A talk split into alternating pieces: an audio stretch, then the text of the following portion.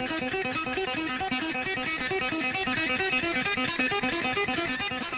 yo, say hello to the band. Scott Hall.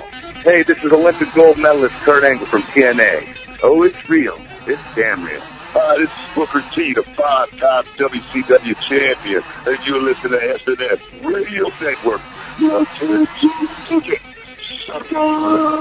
Yo, monkeys, it's me, DDP, the king of bada bing, the master of the diamond cutter, the three-time, three-time, three-time world champion. Stay tuned or you will feel. Bang! Hey, you listen on the SNS Network, and that's the bottom line. The Stone Cold Central.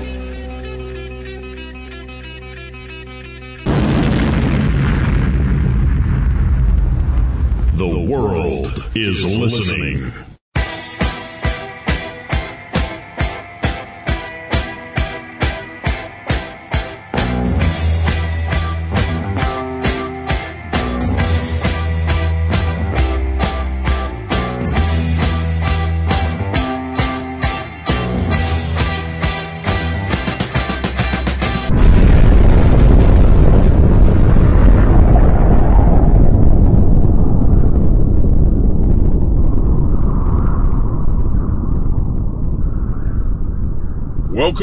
Whole Indy Show.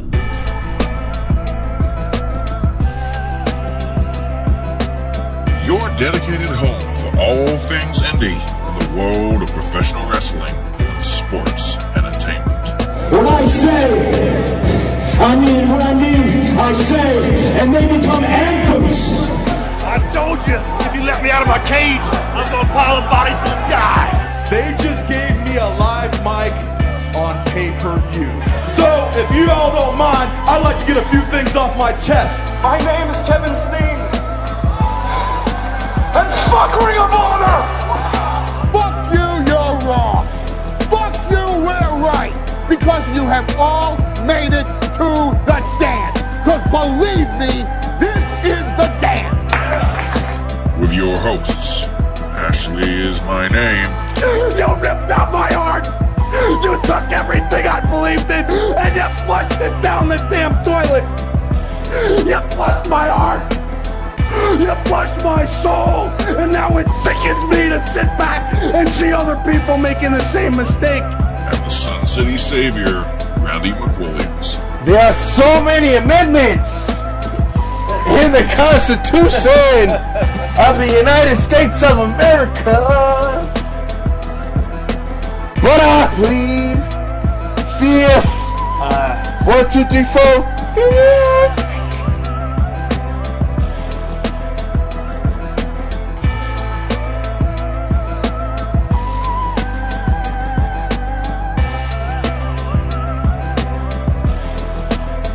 Now, seriously, they should have really just called that baby Oliver Michael George, because then it would have been an OMG baby.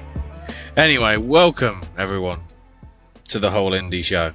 As I reach out to my Commonwealth friends, like uh, the Power Andy Knowles and Harmony, and I guess Jeff, because he's kind of become part Canadian, even though he's part Hey, that's getting too complicated. Welcome to the whole indie show.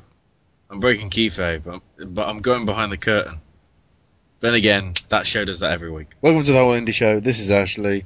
Joining me as ever is, uh, well, first, Randy. How are you doing this week? Doing good. Back on break or whatever the fuck you call it on here. Gonna talk a little, little bit of hoopla, and that's the only time you'll probably ever hear me do that. But He's just pled the sixth, seventh, and the eighth, then as well as the fifth. That was that high. probably, prob- probably he just got beyond the octave. I don't know.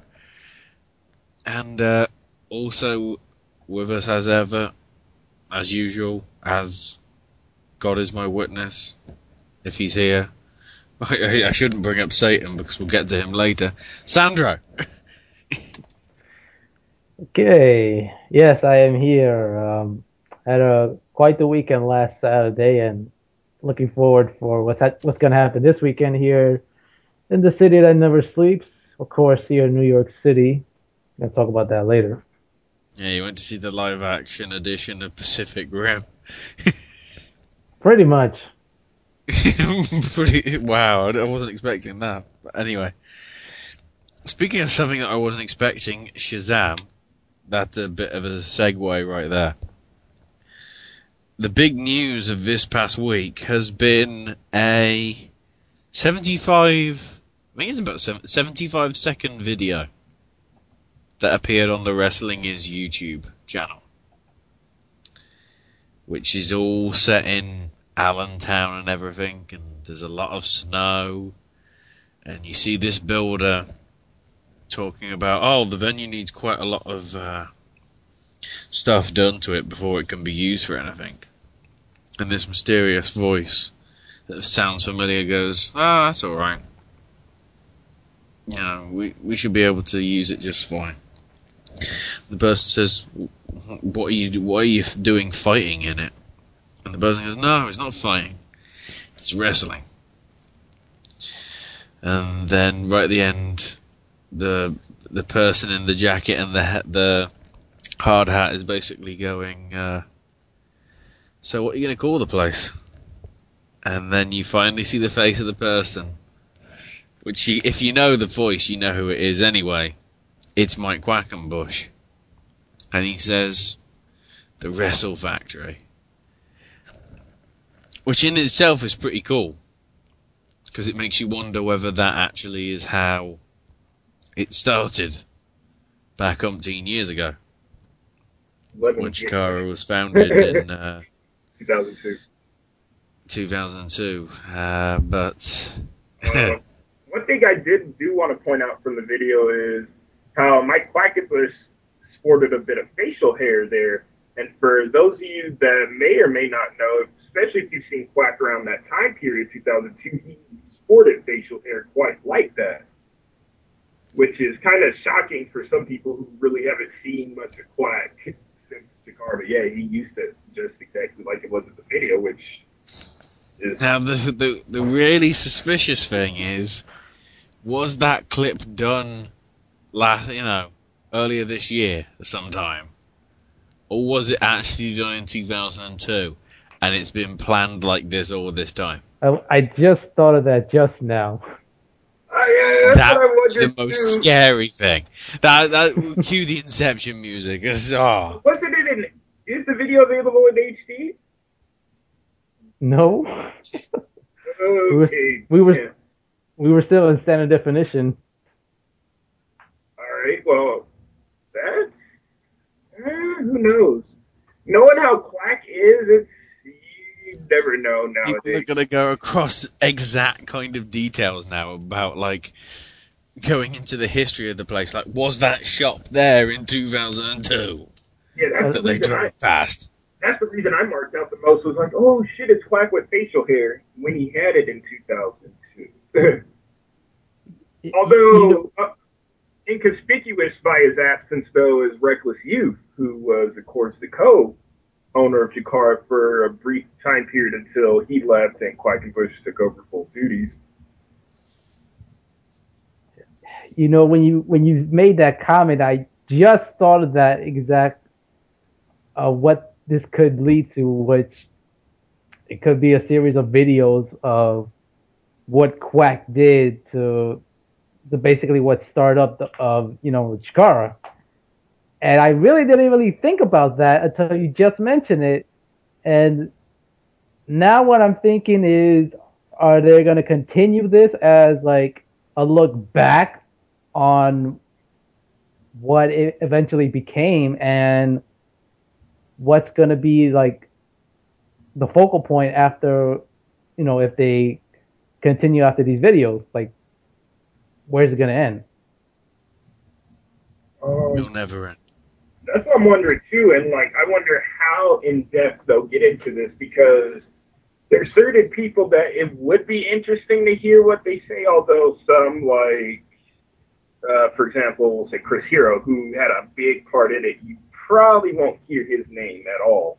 There, you can't. Funny thing I found out in the Chikara forums, you type in Chris Hero, it'll put in Cassius Ohno to as a little censor on the forum, or it used to put John Kerry for some reason. Don't know why, but Well, well, let's don't get think into. we can go into detail about. Whatever you do, don't just Google miserable failure anymore. Well, That that that joke on Google's got to go. Well, let's But uh, well, let's talk about the real like big thing about this video is at the end of the video there's like a second glimpse where you see the word Chikara and then it fades out and then it turns back into the word ashes. And a lot of people were, you know, well, basically marking out saying, oh, you know, Chikara's coming back, Chikara's coming back. And, you know, some people have uh, you know, speculate on where this could lead. Um, when I first saw the video, I thought to myself, well, it seems like they're rushing to to bring back the company because I think um, hearing the, I guess not so much negative feedback, but like zero feedback for like the various like wrestling is promotions because we known about not that many people attending several of the various wrestling is promotions. Yeah. And it seems like wrestling is is is is is is is, is, is, is flopping. yeah. oh, Hoopla! Um, damn. Well, let's not. Where did you Well, get let's not. any, any interviews from? Well, let's not jump ahead. I mean, let's face it. Wrestling is fun is doing well for itself, but some of the other wrestling is is, is not doing as great as yeah. we want them to. You know, wrestling is awesome is is kind of struggling there. Uh, wrestling is already doing pretty good. Um, and some of the other ones, you know, they're like 50-50. But it They do seem to be kicking it a bit in gear though, because in a couple of other stories which you might just quickly, well, one I'll quickly mention here. Wrestling is Heart, I believe, is having some sort of tournament at their show in August, and Wrestling is Awesome is having. Is it next week uh, or is it later on in August? I can't remember.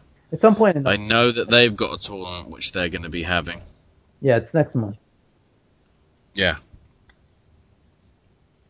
But um, I think we'll get to the participants of that in a few minutes. But yeah, the Chikara Ashes thing was very good. But in some news that I don't think uh, you guys know, which I can exclusively reveal to you as we're recording this, there is a website now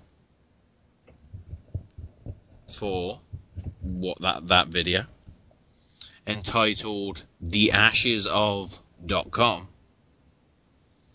and it's got, even got like a ashes style effect like a cinder mm. kind of ashes effect on the web page. And then underneath the video if you wait for about 10 seconds when it loads in via the flash player or whatever it suddenly says ashes man down. Premieres 19th of august 2013 Now, the significance thing about August the 19th one, it's a Sunday. Two, it's the same day as SummerSlam. But I, I, from what I remember, the the Ashes prelude, the first video, did get put up on a Sunday, I believe. It got put up this past Sunday, which was the twenty first. Off the top of my head, yeah, I think it was the twenty first. Wait a minute. You said August 18th or 19th? Nineteenth. Well, I'm looking at my calendar and that's a Monday. Oh, okay. I was I, I thought it was. Yeah, I'm getting it confused. Yeah. I'm putting. I'm not putting enough. Uh, I'm not putting enough days into uh, July. Are you drinking?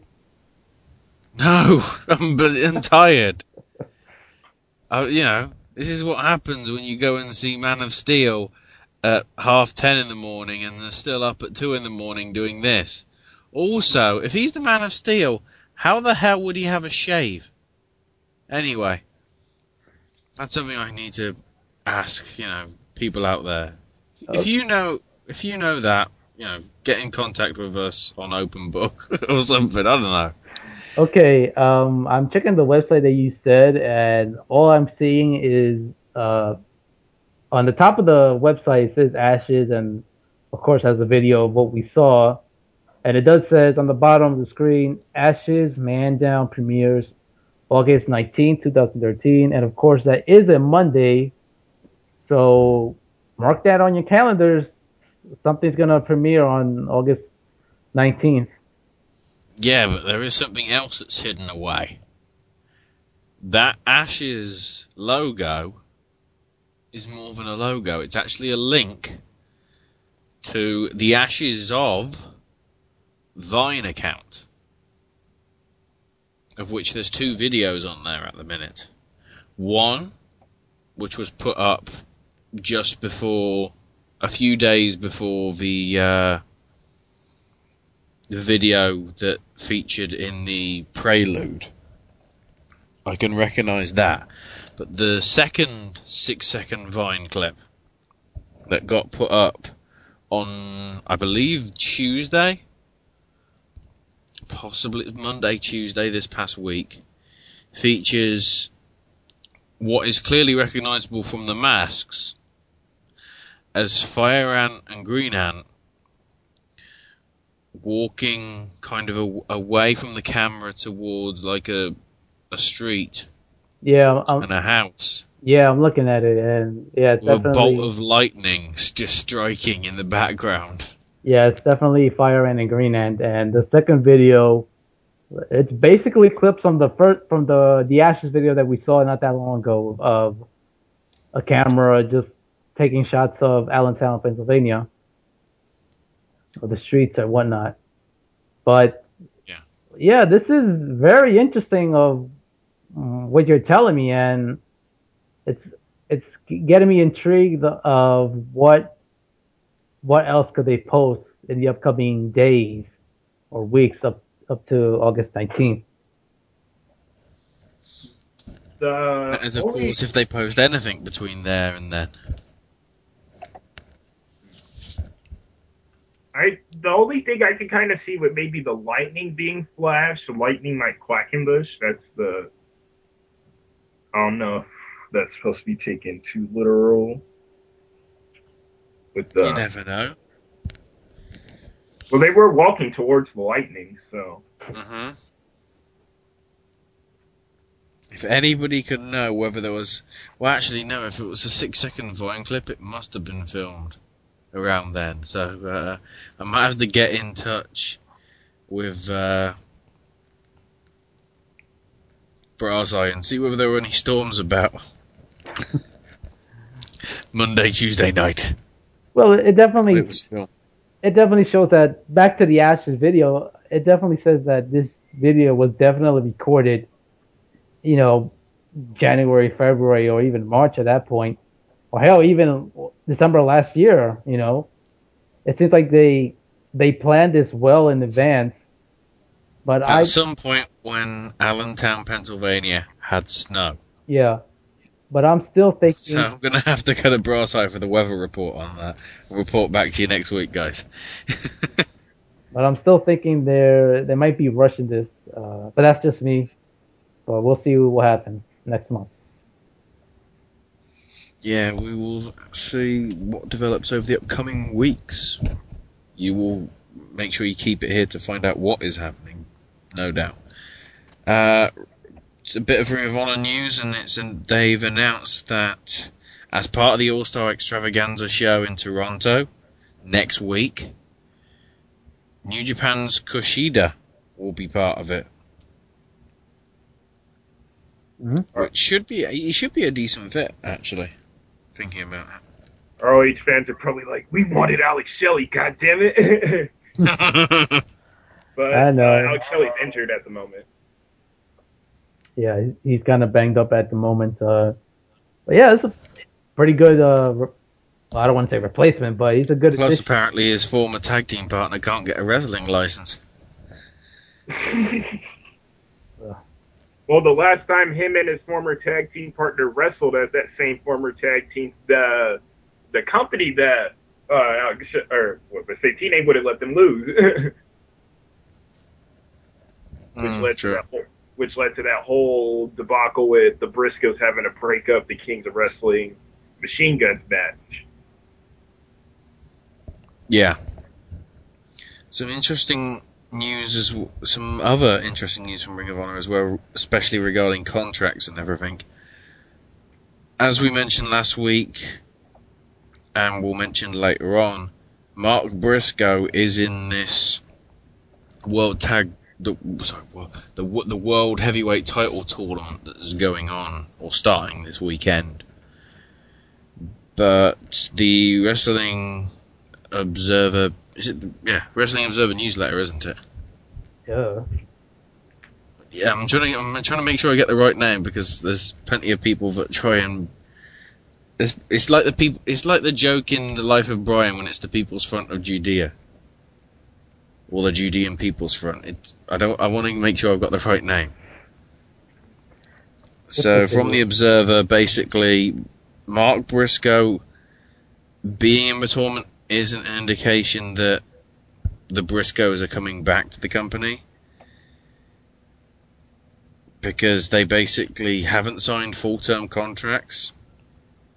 Jay isn't expected anytime soon due to the fact that I think he's on paternity leave because his uh,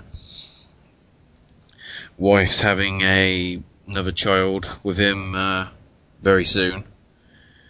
And also interesting bit of, on the contract front is apparently the American Wolves of Edwards and Richards. Their contracts expire on the first of the month. So pretty much just by this time next week. Mm-hmm. Which, of course, with those comments made previously about Richards and Edwards apparently being reached out to by TNA and WWE, makes you wonder whether there's now any truth in those comments. We'll see. Yeah. We shall wait and see what develops with that as well. Uh, AIW's got. I think it's just. Has it just been one match that's been added to the next uh, show at Gleaming the Cube? Uh, there's two more matches that were added to the show, but I just forgot to post it on the page. Oh, okay. I've got the intense title match between BJ Whitmer and Louis Lyndon. For sure. Um, see if I can get the others up. I'll, I'll got, I have them right here. I'll tell them. Oh, okay. Uh, the other matches that have been confirmed for the upcoming Gleaming the Clu- the Cube show next month uh, on August 30th in Cleveland, Ohio. Uh, it's going to be a, a women's singles match as Veda Scott will take on Kimberly, and Flip Kendrick will take on M Dog 20 Matt Cross. With Kendrick's back, uh, I don't know if he's back full time, but it's nice to see him back in uh, AIW since he's been wrestling mainly in Canada. Has he been wrestling? Yeah, he's been wrestling. Yeah, he's still he's still been wrestling. He's just been wrestling in Canada. They explained it on I forgot which show, but it was um, AIW show. I think from last year. They were saying that yeah, Flip uh, or Aaron Bauer was saying uh, Flip Kendrick got kidnapped by ninjas in Canada or some stupid thing like. But that's pretty much it. Yeah, he was just wrestling. I think for like C four was one of the. You did a Samoa Joe. Yeah, Mostly- yeah, I, yeah. I've heard that he he's been possibly staying with Teddy Hart, and if he has, I feel sorry for him. now, um, in case you're wondering in the Chikara talk why we didn't talk about the Icarus thing, it's because it was really kind of just a blink and you miss it. It was quite a few people showed up. Icarus showed up a little late. Gave them t-shirts basically saying hashtag I am Chikara. Gave a little speech about um, he may be the only one there today, but there's other people that realise that Chikara won't die, and then he disappeared. Got back in his car, I think. Yeah, got back in his car and drove off. And that was it. Although, interestingly, it was all filmed. Apparently. By somebody that's probably something to do with uh, Chikara. Probably no. Wasn't That- it? No, it was just a fan that, that was there. Oh, it was just a fan. Yeah. Okay. God damn it, YouTube. Yeah, um, I'm somewhat, um, I don't know how to say this, but I guess in a way disappointed of basically Icarus just went there, gave a speech, and gave out free merch and just left. Like the guy didn't even stay for like 20 minutes. He just stayed there for like five minutes and then boom, he left.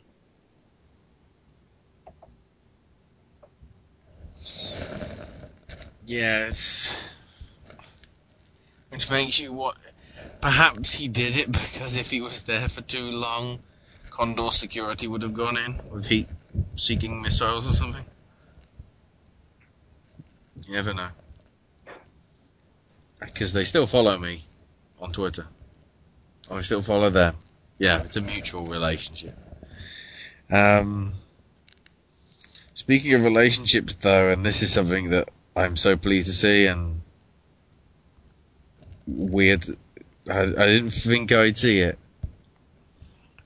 but apparently, according to at least Ophidian's Instagram account, the Osirian Portal is back together.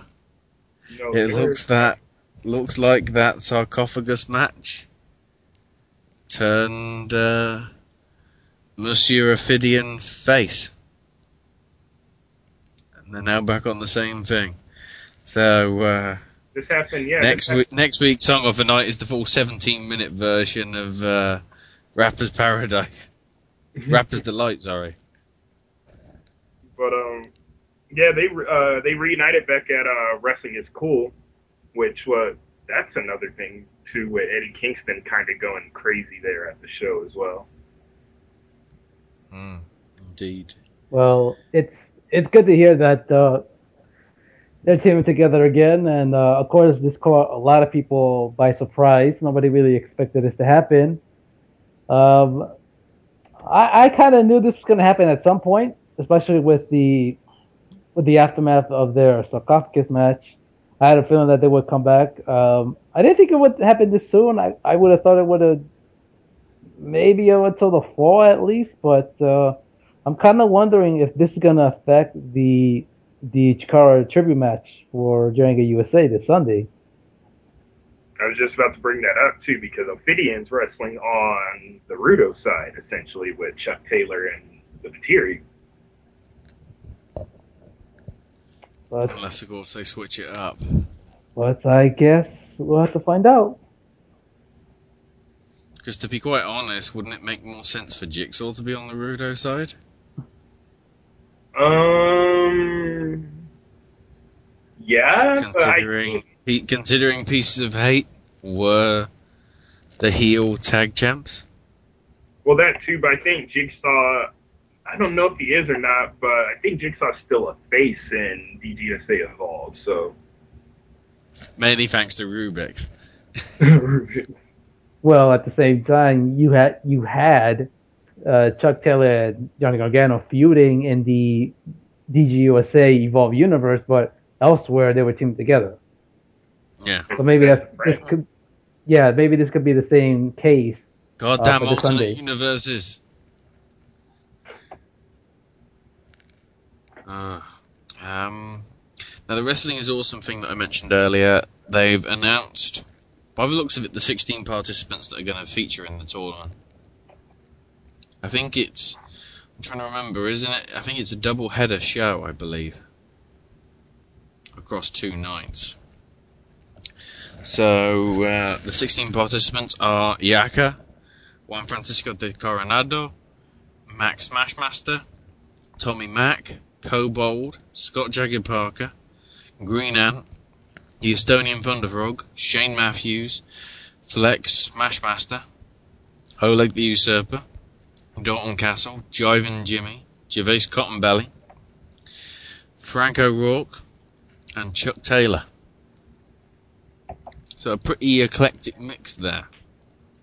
I can't call at the minute who would be champion, mainly because I don't know the draw, but I'm guessing we'll know over the next uh, week or so.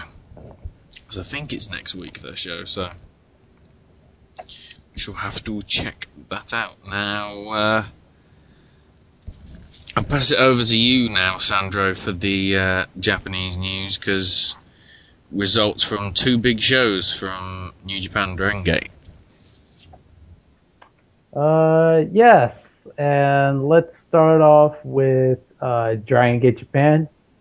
Of course, they just had their ninth anniversary show, Kobe World Hall, the Kobe Pro Wrestling Festival 2013, which was, of course, on IP review on Ustream. Uh, the first match, um, Super Shisa, Shachihoko Boy, and Rich Swann defeated the team of Kotoka, Super Shenlong 3, and Chihiro Tominaga. Uh, next match in the submission chapter between uh, Stalker Ishikawa and Yoshiaki Fujiwara.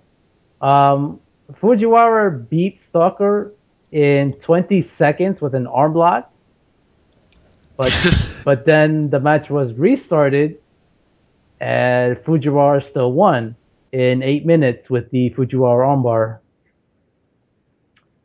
Uh, next match was the six-man tag match as the team of Hub, Cyber Kong, and Nosawa Rongai defeated the Jimmy's team of Jimmy Susumu, Jimmy Kakitora, and Mr. QQ, Tanizaki, Naoki, Toyonaka Dolphin. The Dolphin lost, damn it.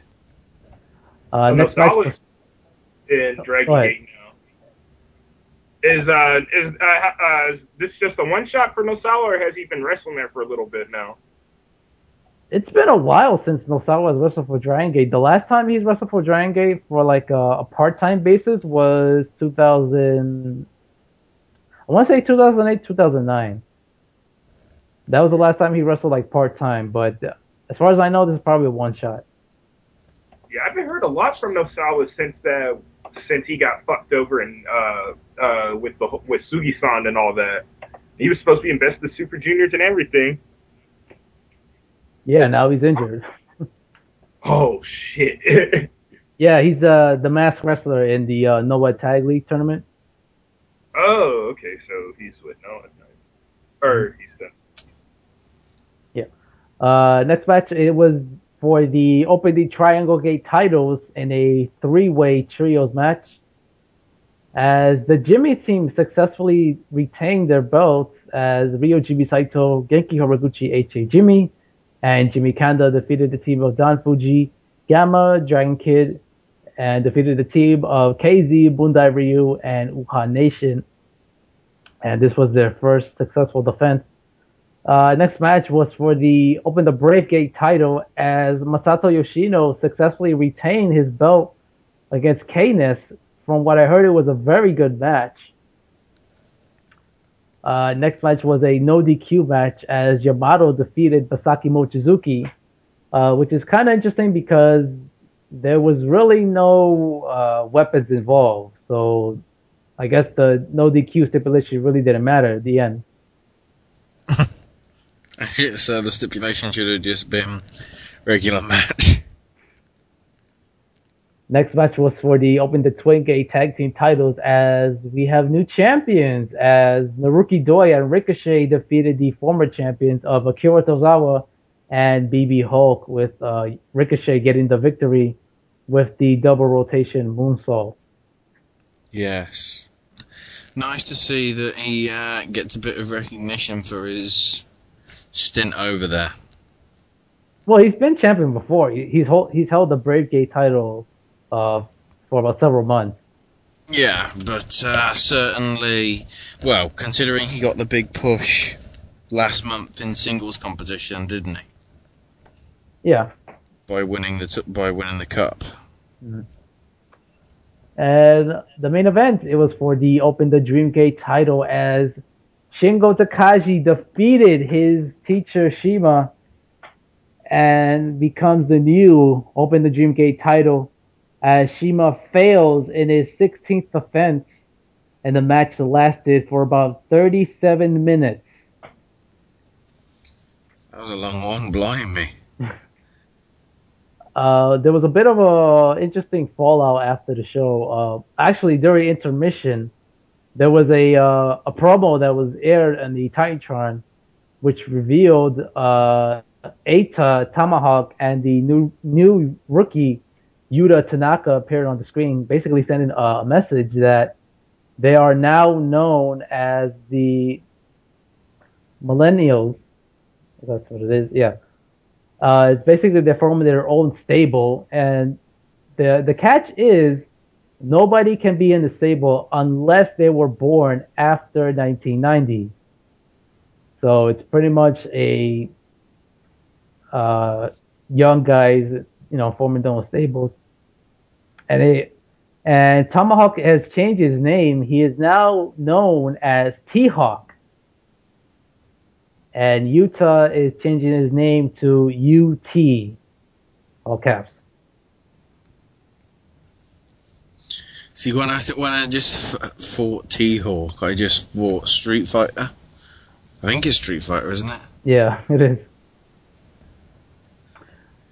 Uh, let's see, anything else? Um, yeah, as I said uh, last week, uh, both Ricochet and Rich Swann, they're not booked for the August shows. So as far as I know, they're they're going to be out for, for the rest of August. Not really sure if they're going to be booked for the September tours, but uh, time will tell. And other than that, um, it was a pretty good, successful show for them. Uh, I heard they did pretty good on their Ustream numbers, so that's really good to hear for Giant Gate. And hopefully for their next pay per view, which I think could take place either September or October. So expect uh, the next couple of weeks for news on that if that does happen. Okay, let's see.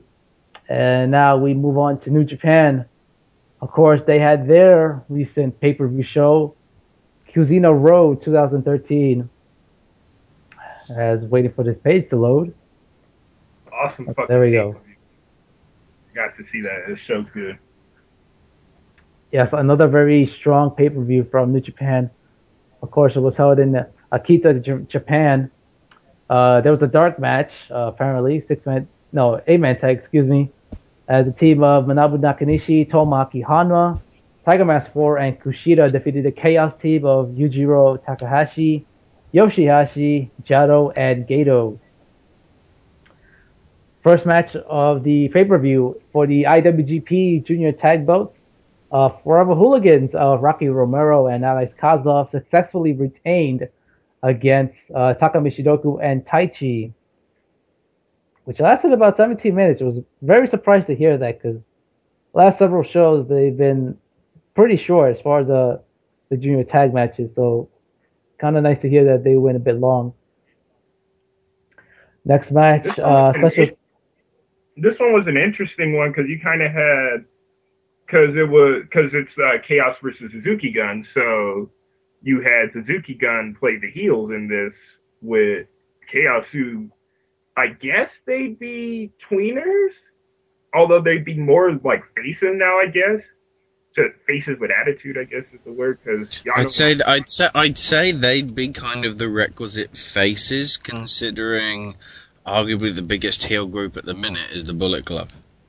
Well, yeah, Bullet Club is uh, they're the more rising group. The bigger group is kind of hard to say because I didn't say the biggest. I said I said the most uh, disliked, the most heelish uh, at the minute. Oh yeah, no, Suzuki Gun is still liked to an extent, but they're they are some assholes. Just watch Minoru Suzuki's entrance; he always kicks down the young boy, forces his audience to clap.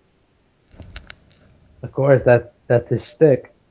And yeah. uh, speaking of Minoru Suzuki, uh, he defeated uh, Tomohiro Ishii in uh, 11 minutes. Uh, I heard this was a very interesting match. Uh, what were your thoughts of that match, Randy? Yeah, this match was pretty good. I've heard a lot about Ishii being really a lot better than you would think, even like looking at his look. He's a short dude, about 200, 120 pounds maybe or so. And then Hmm. you got Mino- Minoru Suzuki. The, we were just talking about him right now. The and just for those of you that uh, a little interesting fact, you know the sleeper hold little deal that uh, Cesaro's been doing. The sleeper hold is a neutralizer. Mm-hmm. Guess who he got Yeah. it from? Yeah, you got Suzuki. Yeah. Or at Right. least I've seen Suzuki do it, and I'm pretty sure Cesaro just copied it. So, but it's wrestling. Everybody takes moves. If anything, it's. Eh. Once it wasn't one move stolen by Ric Flair. But, Um, but then again, Suzuki does a cradle pile driver or got style pile driver. Then uh, Cesaro just falls down. Cesaro's lazy. He just falls down. Uh, the next match was for the IWGP Tag Team titles as Tenkoji successfully retained their belts, defeating uh, the Chaos Team of Toru Yano and Takeshi Iizuka in 10 minutes for their second defense. This Next match match- was. No, go ahead. Mm, it was an okay match. Like there was a lot of brawling in this. Especially, I know Tenzan's had history with Iizuka very recently. Of course, their Deep Sleep lose match, which Mav will tell you that's a favorite of his, and you you can ask him why on that one. But um, like at first it ended in a double countout because of all the brawling, and then they started over again, and then you had the match. So it wasn't too bad, but eh, Tenkoji with the victory. But at the same time, you know, Tenzan and Kojima, they're not the same as they used to be. You know, they're getting up there in age. You know, especially Oh, Kojima, you know, for what he did in in his career, you know, taking a lot of bumps and, you know, going very stiff in the match, you know, that's that catches up with him with in time and, you know, that's why in most of his matches you see mostly like brawling and not much of his old style. But, you know, both him and Tenzan, you know, they still do best for what they can do, and they're very over with the crowd. So, you know, take a word you can give. But anyway, Yeah. Uh, well, yeah. When you put it that way, okay, I can see that. Didn't really think of it that way. Just, but then again, Yano does a bunch of brawling too, and Iizuka gets it the same way. So should have kind of expected more of that. and I'm pretty sure Iizuka went after the commentator, correct? Yes, he did. Yeah, the I found out why he goes after the commentator now because he's a part of uh, Blue Justice. Oh, okay. Uh, for those that don't know, uh, Blue Justice is, uh, I guess, a stable of sorts. It's something that basically Yuji Nagata uh, has created. That's basically what that reference is. Uh, the next match, Sounds like Blue Justice is a rip-off of the BWR. Anyway, go, go, go ahead, Sandro. uh, next match was for the never open weight title, and a very surprising result as Masato Tanaka successfully retained, again defeating Tetsuya Naito in 11 minutes. Again. Yeah, you got him with um, got him with the uh, sliding D. It took two sliding Ds to get the job done on Naito, who, when he returned, was uh, when he made his return two months back, he was saying he was going for the never title, and now he's lost in the defense. So where you go there with Naito. Well, how did Naito look in the match? Uh, Naito was alright. There was a lot of Naito actually went through a table at one point. Hmm. I'm starting to wonder whether that's called the Never title now because nobody wins it other than Tanaka. No, Tanaka will always win it. It'll never be won by anybody else. Come on, seriously. Well, the the never name is supposed to be it's supposed to be an acronym for something. I I forgot what it was, but I I know that the N stands for New Blood. But It's supposed to be like another promotion, I believe, but they haven't. The Never promotion hasn't had a show in about seven months. it's basically their secondary brand for like their young guys. But yeah, like, as Randy said, they haven't ran a show in several months, so it's just there. And you have a part timer in Tanaka with the title, who, for those of you that don't know, he splits his time with New Japan and mostly with Zero One, but he goes Mhm. with both.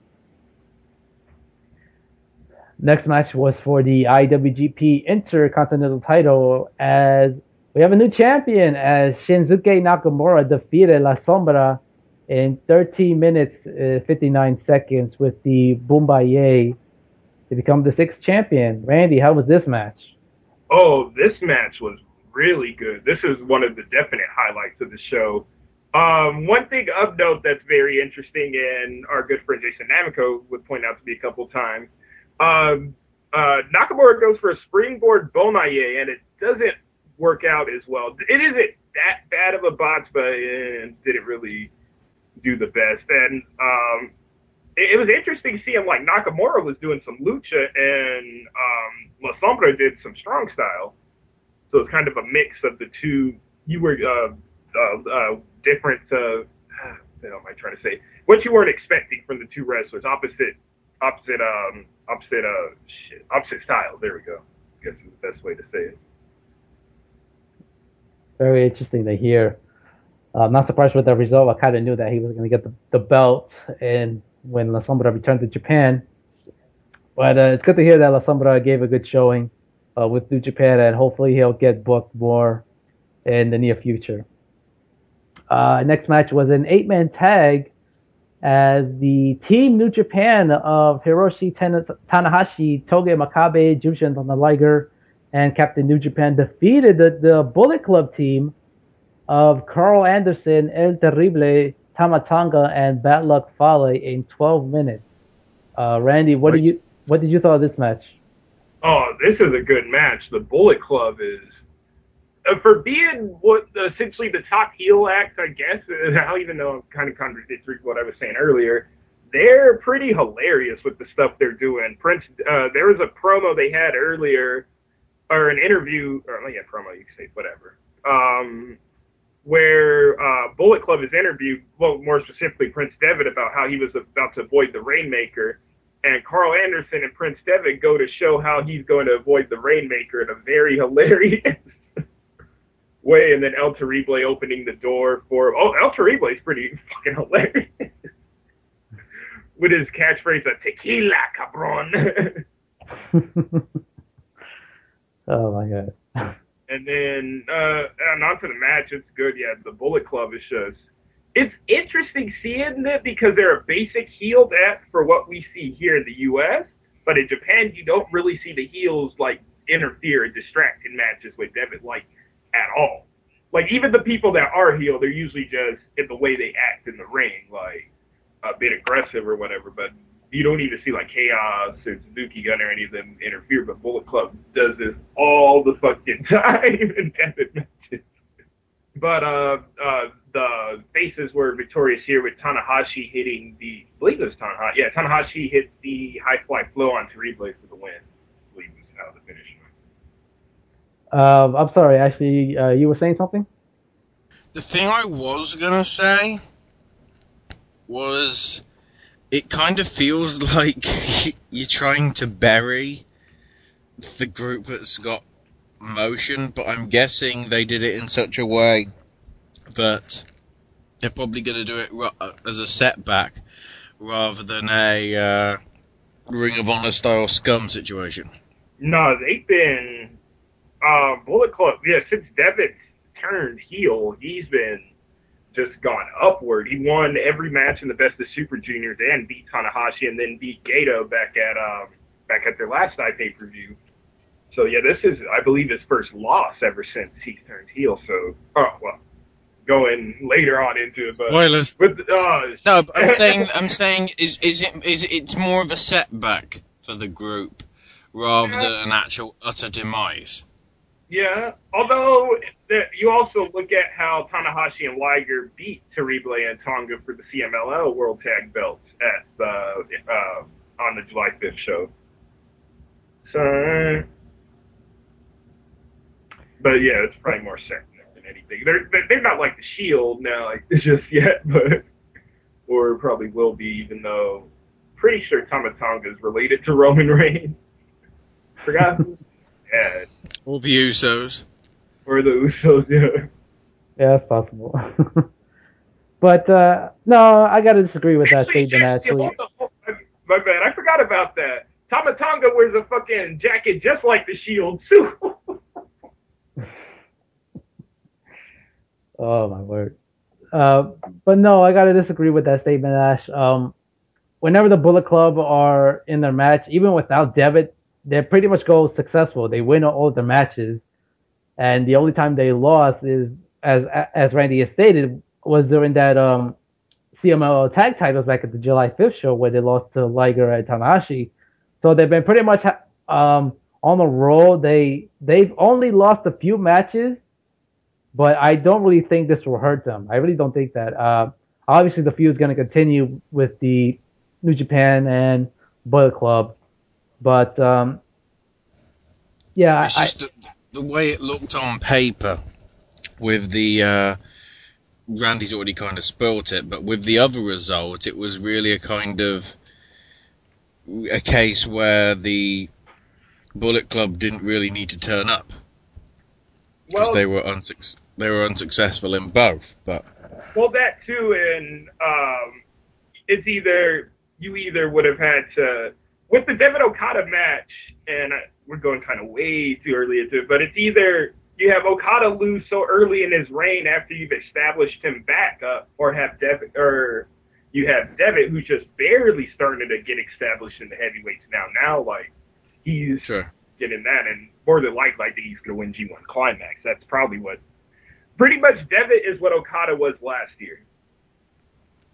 Yeah, sure. Um, go ahead, Sandro, with the rest of the results. Yes, the next match was a one-on-one match as Hirooki Goto took on Katsuyori Shibata, but it once again went to a double knockout result in 14 minutes. And I gotta say, I'm a bit disappointed with the result. I'm pr- I'm sure that this was one hell of a match, but um, I'm just not happy with the end result. Uh, and this is the third singles match these two has ha- has have, but uh, obviously the feud continues, and there's a possibility it could go over in the G1 Climax tournament, which will start next week. Uh, Randy, what did you think of this match? This match, I had watched their Dominion match, and the Dominion match is pretty fucking good. They just beat the shit out of each other and I imagine they probably did in I think it was Wrestling Dom, not not Wrestling Dontaku. Um, I forgot what the or the first match would have been at. Um, but with this match at um, Kizuna Road, it was it was kind of the same as Dominion. It wasn't too bad, but did you have the draw finish? The only thing I kind of don't like with that is that you had the first match was a draw, and the Shibata won at Dominion, and then you have a draw again it almost seems like wouldn't you have had the second the draw before the win to kind of build up as the like nobody's beat them up, but or nobody has won out the 2 mm One thing I'd like to clarify: Are we sure that it was a different match? Like, were they wearing different trunks? It wasn't yeah, just like uh, an edited version of the last no, one because it no, had the was, same result at the end. No, there was different stuff in it. Well, mainly Shibata winning was different than um and fucking um oh there was a nasty headbutt at the Dominion match. That was just you could just hear the skull crack. It almost reminded me of uh almost thought uh, Sushi Kotage was delivering that headbutt. But um yeah, we'll see how it goes from there. And well, uh, Shibata has his partner back now as I believe that's the next match we're about to talk about too. Sakuraba, so maybe a tag match again, or I'd imagine another singles match, like you said, G1 Climax. And speaking of Sakuraba, it was his return as Kazushi Sakuraba defeated his rival Yuji Nagata in 10 minutes with the cross arm breaker. And how did this match? How did this match look? And how did Sakuraba look in the match? This match, I kind of didn't pay attention as much, but for the most part, I still uh, did. Uh, I still pay. Um, anyway, uh, yeah, they beat the shit out of each other pretty much. It was back and forth. Like I saw the the highlight video before, like detailing their previous history, and um, I can't think of the promotion. I want to say it was Pancrase or what was the other? I forgot which one it was. And they also showed how Sakuraba broke his elbow. Nasty looking injury. That was the first time I'd seen the video too, from Wrestling Dontaku, and then that's led to Nagata and Sakuraba having the match. And then it was pretty much kind of the same as Goto and Shibata, but that's what you get when you have a Laughter 7 match uh, with Shibata and Sakuraba. Very kind of realistic, maybe MMA inspired to an extent. They're just going to just beat the shit out of you. That's pretty much their game plan the whole time. Either kick you, knock you out, or try to choke you out, or or in Sakuraba's case, put on the cross arm breaker and tap. By the way, guys, the uh, the term beating the shit out of each other is an official technical term. Just to clarify. uh, sure it can be, but. and of course, the main event for the IWGP World Heavyweight Title, as Kazuchika Okada successfully retained, defeating Prince Devitt in 19 minutes. Of course, winning with the Rainmaker in his third defense. This this is a let me see. I haven't seen the Suzuki defense yet. I saw Makabe's. I'd say this one's slightly better than Makabe's, only because you kind of had a story going into the match or with the whole Bullet Club. But yeah, this is a pretty awesome match here. We had Devitt managing, as I mentioned earlier, him with the promo to avoid the main Rainmaker. He managed to avoid it a couple times. At one point, he hit um, did Okada go through a table? I believe so. There's a lot of double stomps in this match, but kind of see that with Devitt. Um, at one point, Devitt hit the reverse Bloody Sunday, and um, that only got a two count there. Didn't hit the Bloody Sunday at all in the match, and then I forgot how. I think it was. Oh yeah, the finish was really nice. Devitt went for the Bloody Sunday, but Okada tur- uh, countered it into the Rainmaker like uh, Devitt had Okada lifted up. Okada went down, put got the wrist went back, and then hit the Rainmaker for the one, two, three, and the wonder what's next for Okada. I believe in the promo they were kind of they meant. I heard Shibata's name mentioned, so more than likely that's gonna be the next challenger to Okada. Well, we'll see what happens, and uh, personally, I'm not upset with the result. I don't mind it. Uh, I'm sure it was a good match and all, but uh, it, it would have been interesting had Devitt won the match and, of course, winning the, the world title. But uh, maybe in the future he'll get another shot at it, but we'll see. And, of course, big news came out of the, well, a few days after. Uh, of course, we all know the G1 Climax will start next week and a lot of people were wondering if, well, mostly the finals of the Climax Tournament will be streamed on iPay-per-view. Well, New Japan took a big step this week as they announced that they will now be offering all nine G1 Climax shows on iPay-per-view on their Ustream. Now, the catch is you can order the entire all the shows in one package and it will cost you one hundred and fifty dollars for all the shows. Now, which, considering most aren't, aren't normally the shows like twenty five dollars. Let's about essentially. Pretty much, it's if you are willing to see all nine shows, you, it'd be best to get that hundred fifty dollar offer because it's essentially paying 15, 16 bucks per show with the one hundred and fifty dollar. Yeah. Which would be similar to pretty much ordering an ROH i pay per view or pretty much any i pay per view that's not WWE or TNA. Now, there wasn't any mention if you can order the shows individually, but all that that's been uh, revealed is you can get all nine shows for 150 bucks so, and the thing is, you don't have to watch it live. You could just there. All the shows are going to be on their video on demand, so you don't have to watch it live at three in the morning, four in the morning, because of course that's during the week, and of course a lot of people in the states are going to be sleeping. You know, they got to get up and go to work or whatnot. So, you know, once you come home from work or school, whatever, you know, you got have something to eat and watch the G1 Climax at your leisure.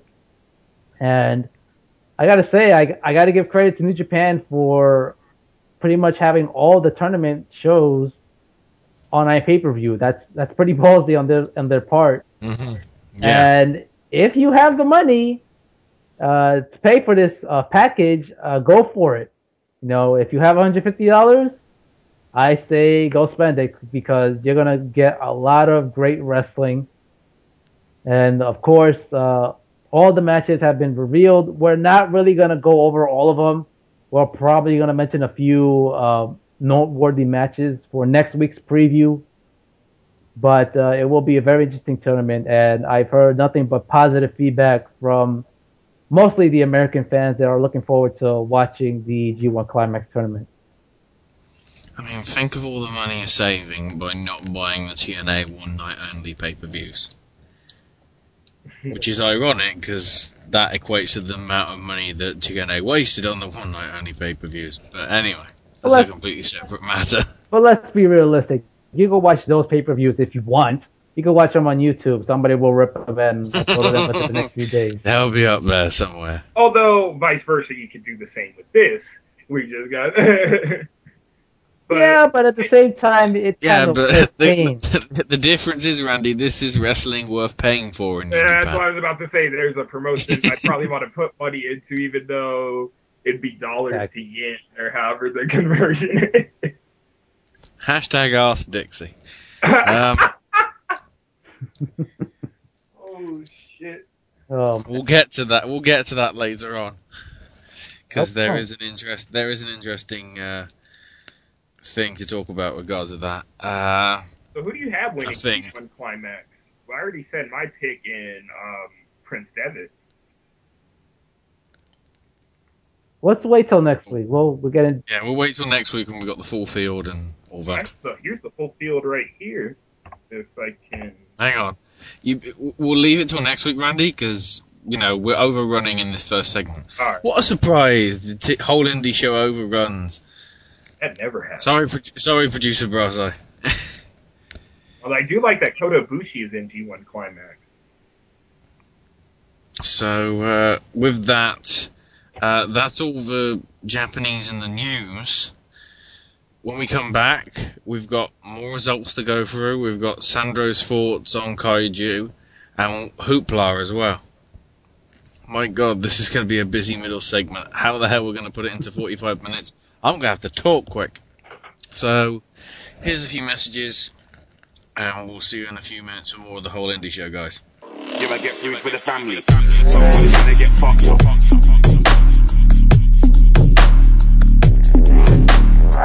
Right now, the bad luck.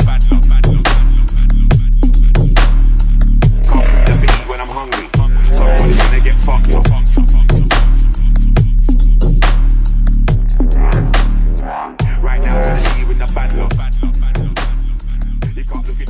A flow down.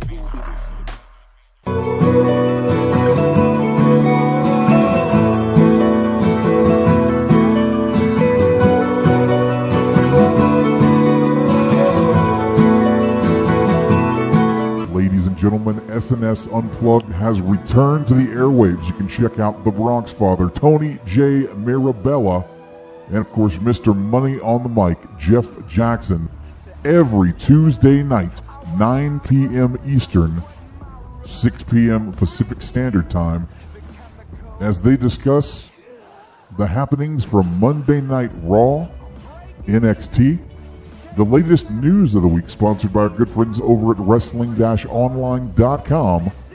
And then things get a little interesting as the topics could change from week to week, including topics such as the supernatural, conspiracy theories.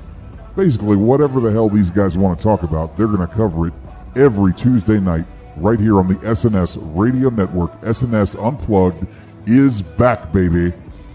Uncensored, unbelievable, unplugged.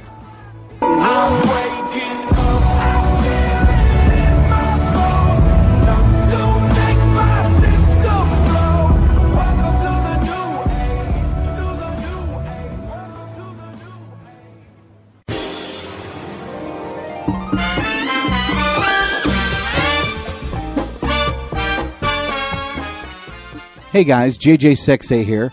Are you looking for the latest news in both professional wrestling and mixed martial arts? Well, check out www.wrestling-online.com.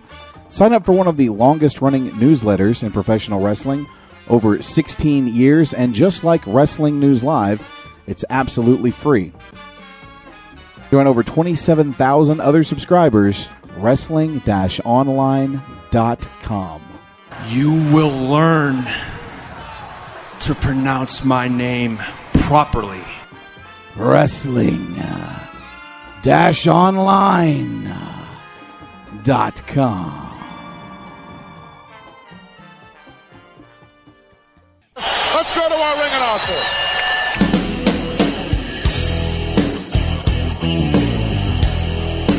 Wrestling fans, your ring announcer here, Sean Beckerman, and I'm proud to present to you the Pro Wrestling Nostalgia Podcast that's taking the IWC by storm beyond the bell. On each edition, we cover a different theme, taking you back in time to relive the greatest and worst in professional wrestling. We go behind the mic, where you will get backstage stories from the perspective of a pro wrestling ring announcer on the independent circuit. Find out what it was like to announce some of the greatest stars in pro wrestling history and the funny stories behind the scenes. And we wrap it all up with old school wrestling music. So tune in to Beyond the Bell each and every week on the SNS Radio Network, and I'll see you at the matches. It's go time!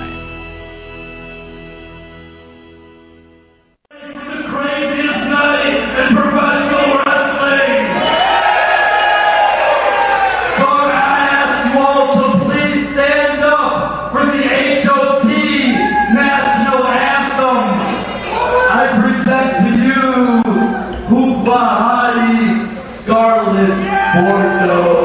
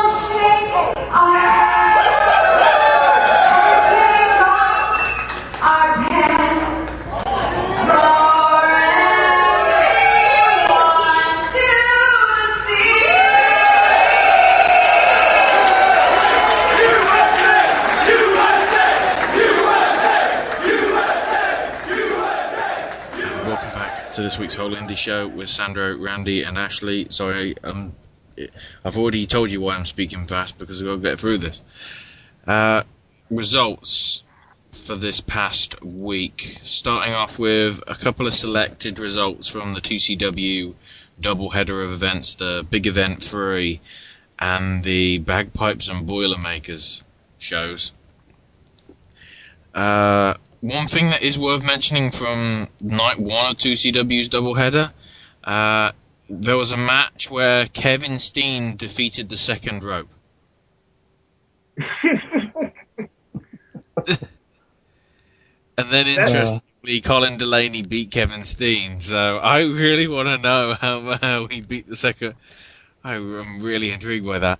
That's Uh, just um, That's just as hilarious as Kevin Steen's three month old at the time son Owen pinning Excalibur after Steen hit three package pile drivers on him. Mm-hmm. Yeah, true. Uh, the tag team championships were retained by CK as they beat the Chris brothers. In Jay Freddy's return match, he actually lost to Cheech. Uh, Kevin the Man Graham beat Biff Busick and Gregory Edwards in a three-way. And Isys Ephex retained the 2CW title against Dalton Castle. Uh, apparently, I think there was supposed to be a Piper's Pit for that segment, but it never happened. Or it isn't listed on the results that I've got. Uh, for the second night, uh, Dalton Castle beat Biff Busick.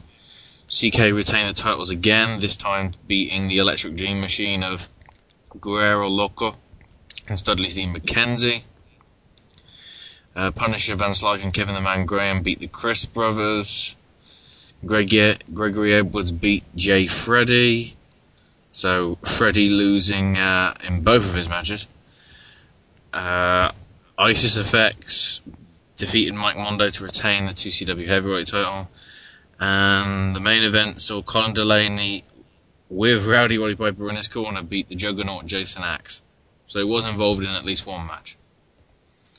So he didn't just chew bubble gum and kick ass and whatever.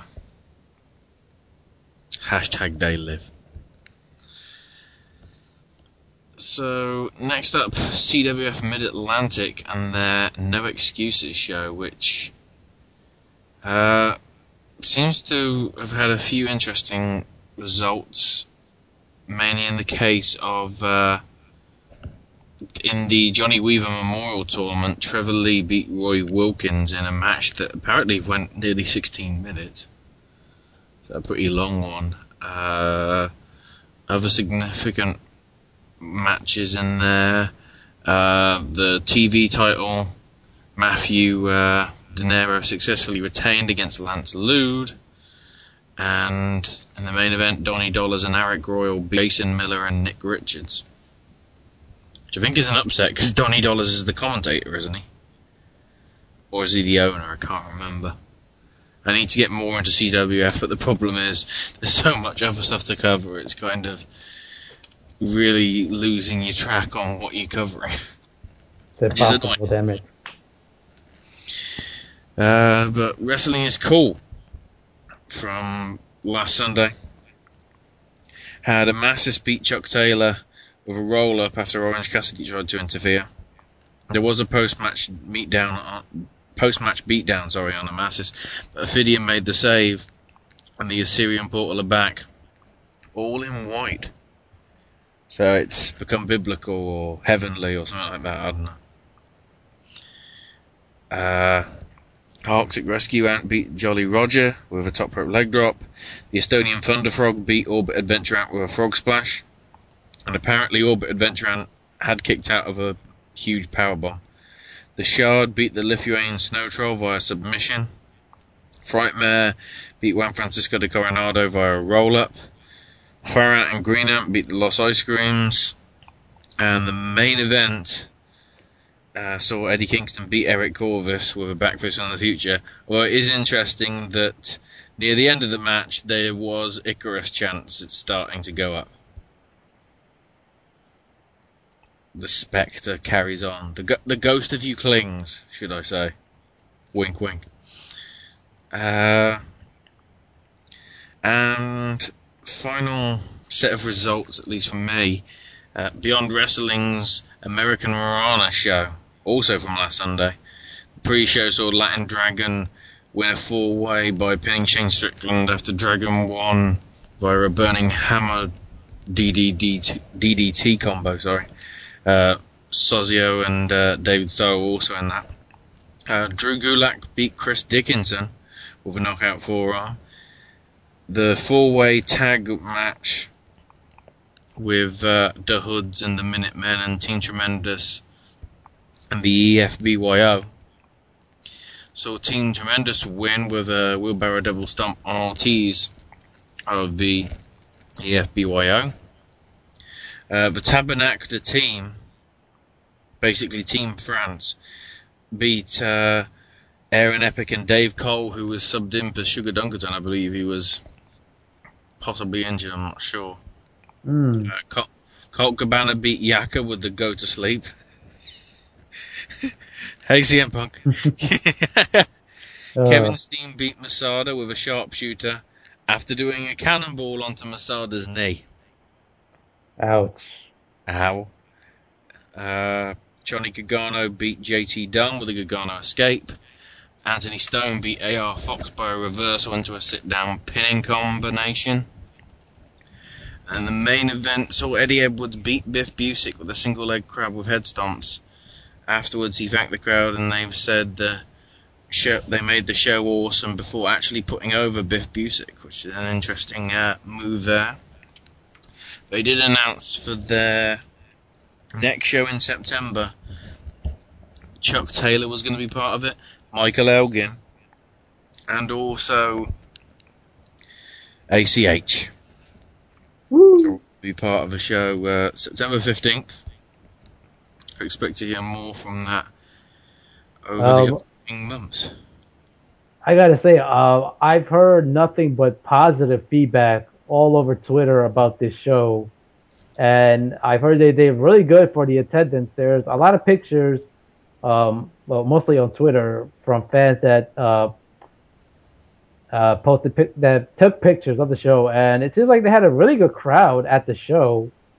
And I believe they have a special offer um, if you pre-order their DVD uh, on the website, which is lookmanofans.com. not only not only will you get the DVD of the show, but uh, you will gain access for the unedited version of the show, which has uh, special guest commentary from Johnny Gargano, uh, Kevin Steen, I believe Drew Gulak was on commentary as well, and I believe Coco Cabana was a part of the special guest commentary. So that's a pretty good offer from uh, Beyond Wrestling. As I said, let's go to the website, look no ma, um, excuse me, lookmanofans.com, and you get all the details there. Now, the one show that we've left out is obviously the one that own, was the only one of the shows of last week that one of us attended. It wasn't me or Randy, and it was San, it was Sandro, and it was Kaiju Big Battel's Brawl in the Family. Woo! I've got to Yeah. pronounce it right, or else Loudon will get on my. Uh,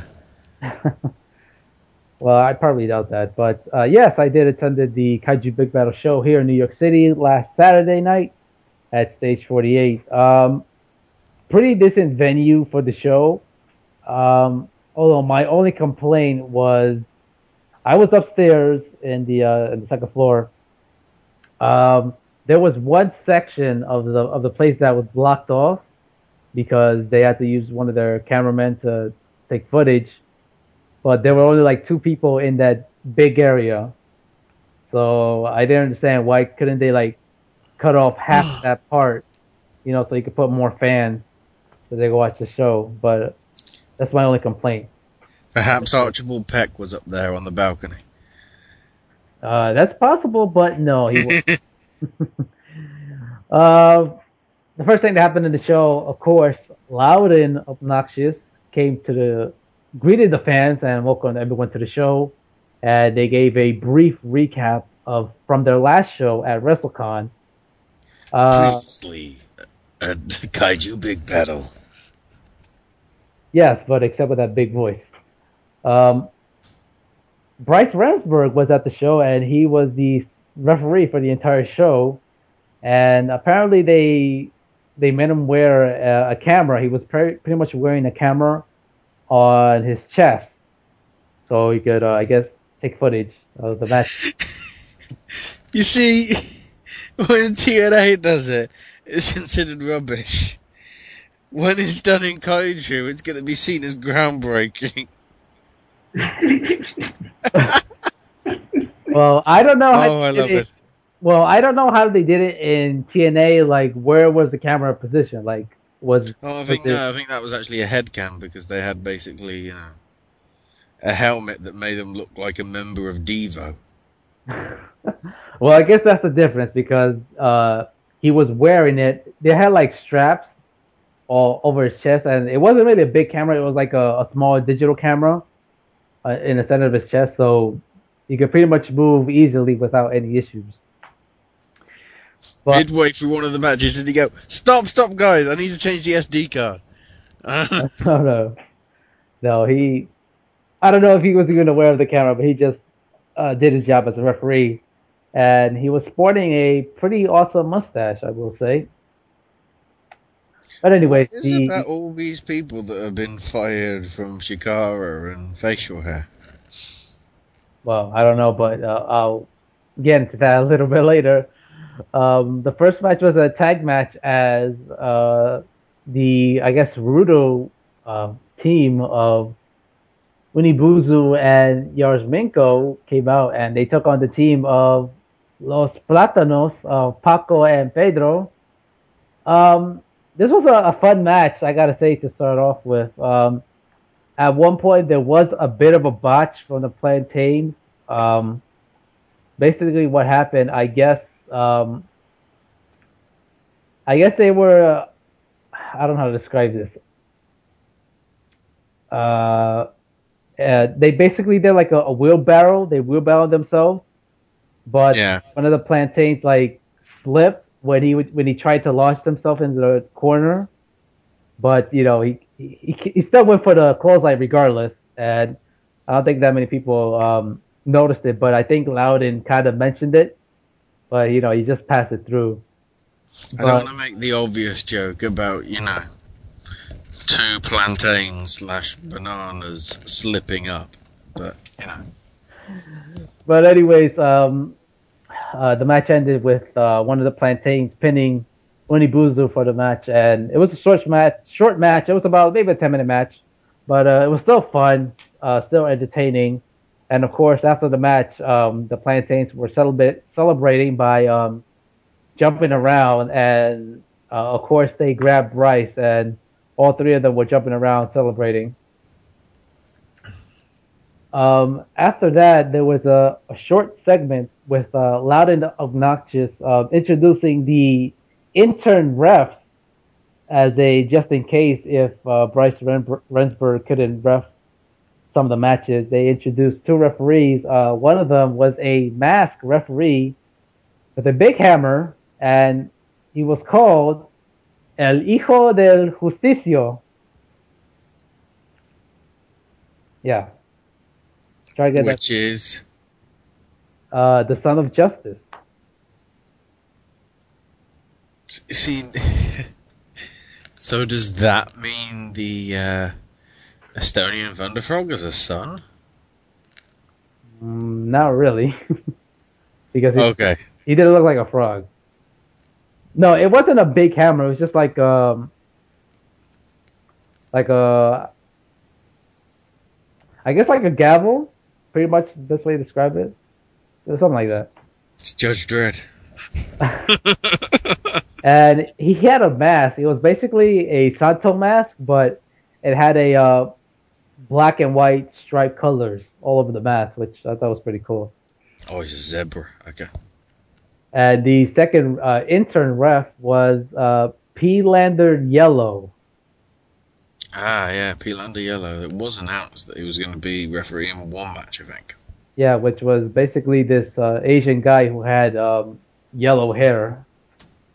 Pretty much had like the Hulk Hogan hair look with like uh, gullet. There, there was a guy of Asian persuasion. What? Yeah, pretty much. but uh, after this segment led to another segment because the Iron Brothers came out and they came out with the Baby Sky Devil, and the Iron Brothers were basically uh, playing with uh, Baby Sky Devil, tossing them around to the other brothers until Kung Fu Chicken Noodle came out. And Yes. and he tried to get back the baby sky Devil, and this basically led to a brawl with um, all four guys. And of course, uh, all three Iron Brothers pretty much got the advantage on Kung Fu Chicken Noodle. But uh, Kung Fu basically, um, he got his momentum back. He, he fought off all three Iron Brothers. Uh, this whole thing lasted about maybe like seven or eight minutes. And uh, basically, Kung Fu Chicken Noodle managed to get back Baby Sky and ran off to the back. So, somewhat of a happy ending for Kung Fu Chicken Noodle. Sky Or appears to be in safe hands. Or is it? Appears. But leading on to the next fight, which was a arm wrestling match for the arm wrestling championship, even though there was no championship belt present during this fight, so that kind of defeats the purpose of this match, which had um, Monger King uh, to take on Dustle Bunny. Uh, now, before this uh, this arm wrestling match happened, uh, Manga King wanted to have like a warm up match, so he decided to take on one of the construction workers nearby at ringside, uh, which was uh, by the name of Sal Salbino. I think that was his name.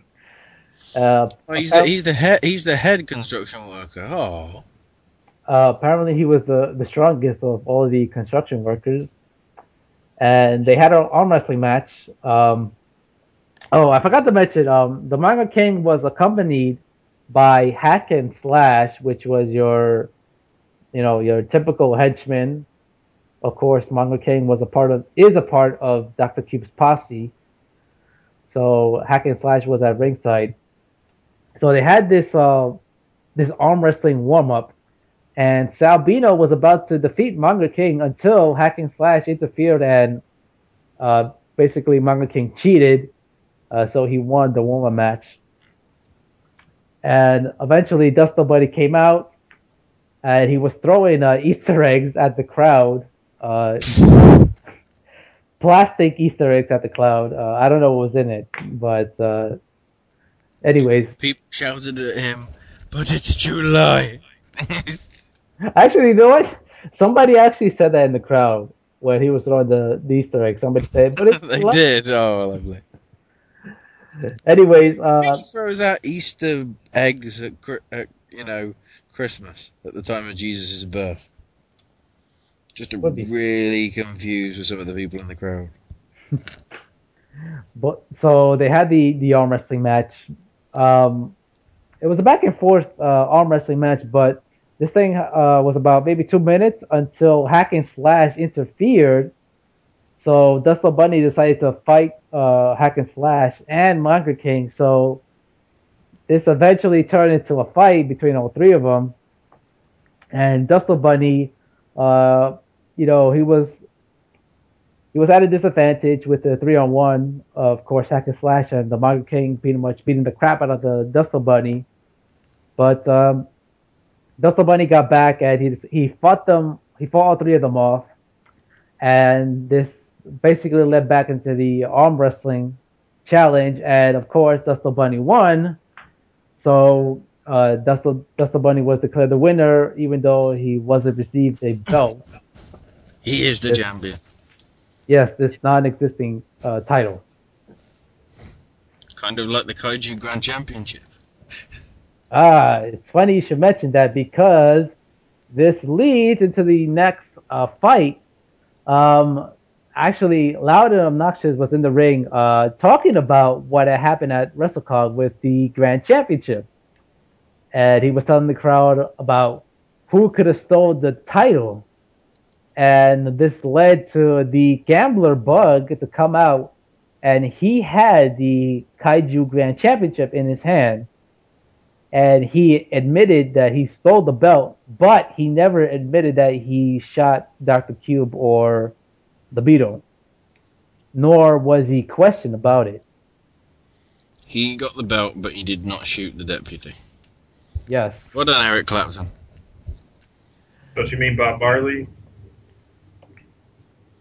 Oh well, true. I don't know who originally did I shot the sheriff. it was Bob Marley. Eric Clapton stole it from her. Used it, borrowed it.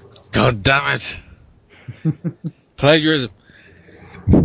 Now, the, uh, one uh, interesting thing, there was a, a roulette table set in the ring with, uh, you know, all the the gambling stuff on the table and whatnot.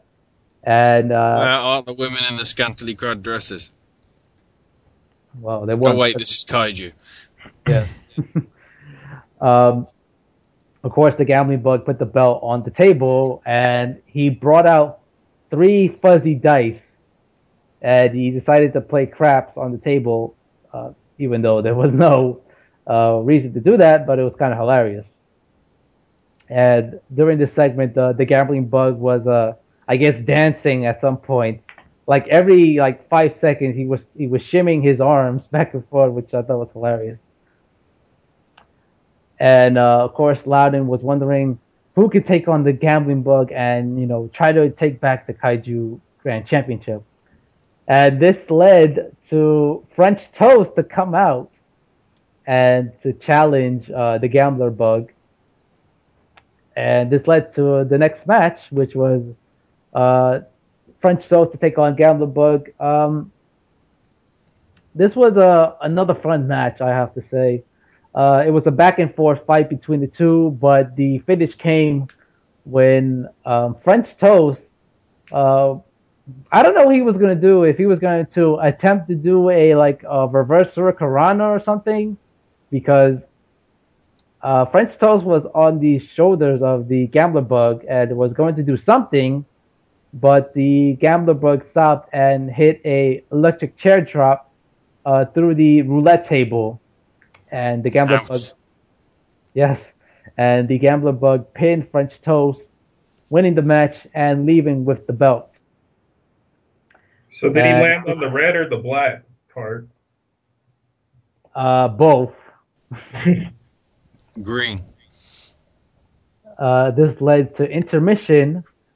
Uh, it was like 20 minutes, but uh, interesting thing happened during the intermission because uh, Kung Fu Chicken Noodle with the baby Sky Devil was running around throughout the entire venue, and even came up upstairs where I was at, and you know he was showing the crowd, you know, hey, I got the baby Sky Devil, you know, you know, was very happy showing the crowd, and then this led to the Iron Brothers chasing Kung Fu Chicken Noodle, and uh, they were trying to get the baby Sky Devil, uh, but they During failed. the, this is all during the intermission.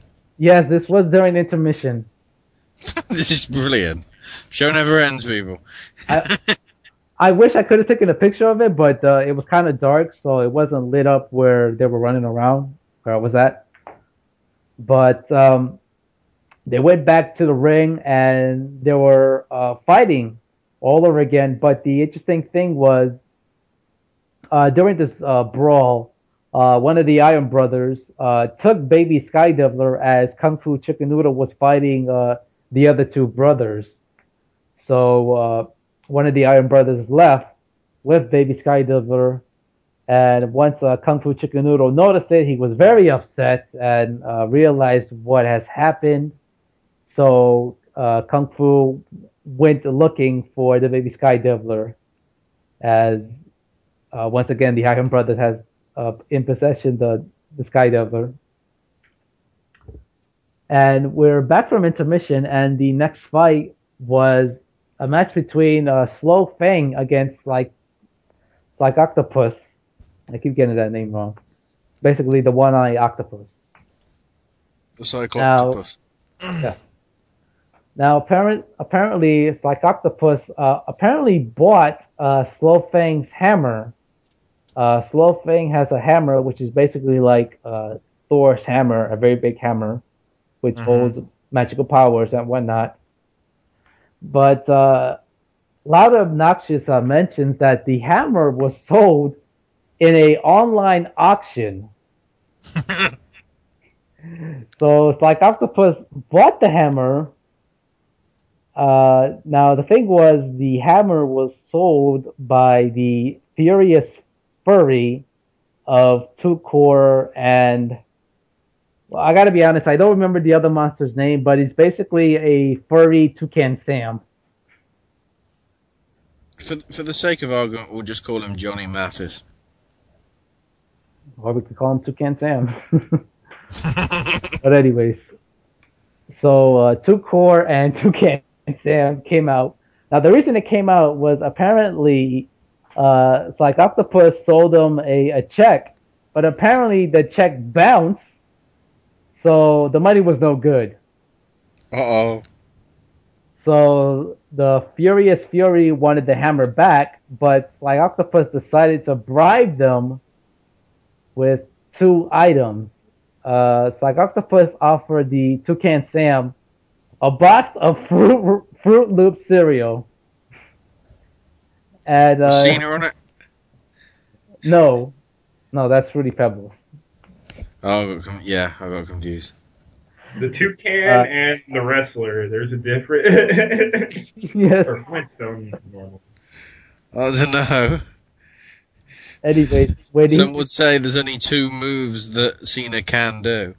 So, So when the uh, when he received the box of Fruit Loops, he was obviously very happy, and he decided to eat the box of uh, Fruit Loop cereal. And of course, uh, Tukor was not very happy. Was wondering why are you doing this? Why are you eating this box of cereal that he offered you? Until it's like Octopus gave Tukor a box of Grape Nut cereal, as Tukor was happy and accepted this for the payment. So um, the fight actually began between Slow Fang and Slag Octopus as they were fighting, and uh, Slow Fang wasn't uh, happy with uh, the Furious Fury at ringside, so he decided to to fight them as well. So now the fight turned into a three-on-one handicap match. Oh boy. Uh, of course, uh, the heel team got the advantage, and Slow Fang was getting beaten up by all three of them until another monster arrived, and this was the return of the Steamroller Boulder, which basically is a big boulder. Powered by Steam. Yes. And not the Valve version. Sure. No. Why am I saying that? He doesn't listen. No, he doesn't. And shame on him. Anyways, uh, he actually helps out Slow Fang, so this turns into a three on two handicap match. And of course, uh, the face team got the advantage, and Slow Fang got the win, uh, pinning, uh, I believe it was two core. So not only did he win the match, he also got back his hammer. And after the match, uh, the Boulder cut a promo basically saying that he's back and he's putting the other monsters on notice. And next up is the main event. Uh, it was for to be the leader of the Dr. Q posse as Hell Monkey took on number 13. Now, uh, excuse me. Uh, 13 came out with a few members of the posse, like maybe two or three of them. Ah, excuse me. Uh, when uh, Hell Monkey came out, uh, he was only accompanied by two core, but then more mem- more members of the posse came out. Uh, there was about like maybe five of them, um, including one which was, I guess, kind of disgusting because there was a monster known as the Scab, which is basically a guy dressed up as a piece of scab. Wow. yeah. Um, of course, one of the other notable monsters accompanied uh, Hell Monkey was uh, Dino Kang, which is very hilarious because he had trouble uh, getting into the ring, and he kept like falling down on his face. And there was a point, even before the match even started, where Dino Kang did not know where the hell he was at, uh, flailing his arms over and over again at anybody that he comes to, and uh, for some reason he almost he basically attacks Bryce Remsburg before the fight even Uh-oh. begins. But uh, he was put at ringside as well as the other members of the posse. Um, this was a, an interesting fight between the two.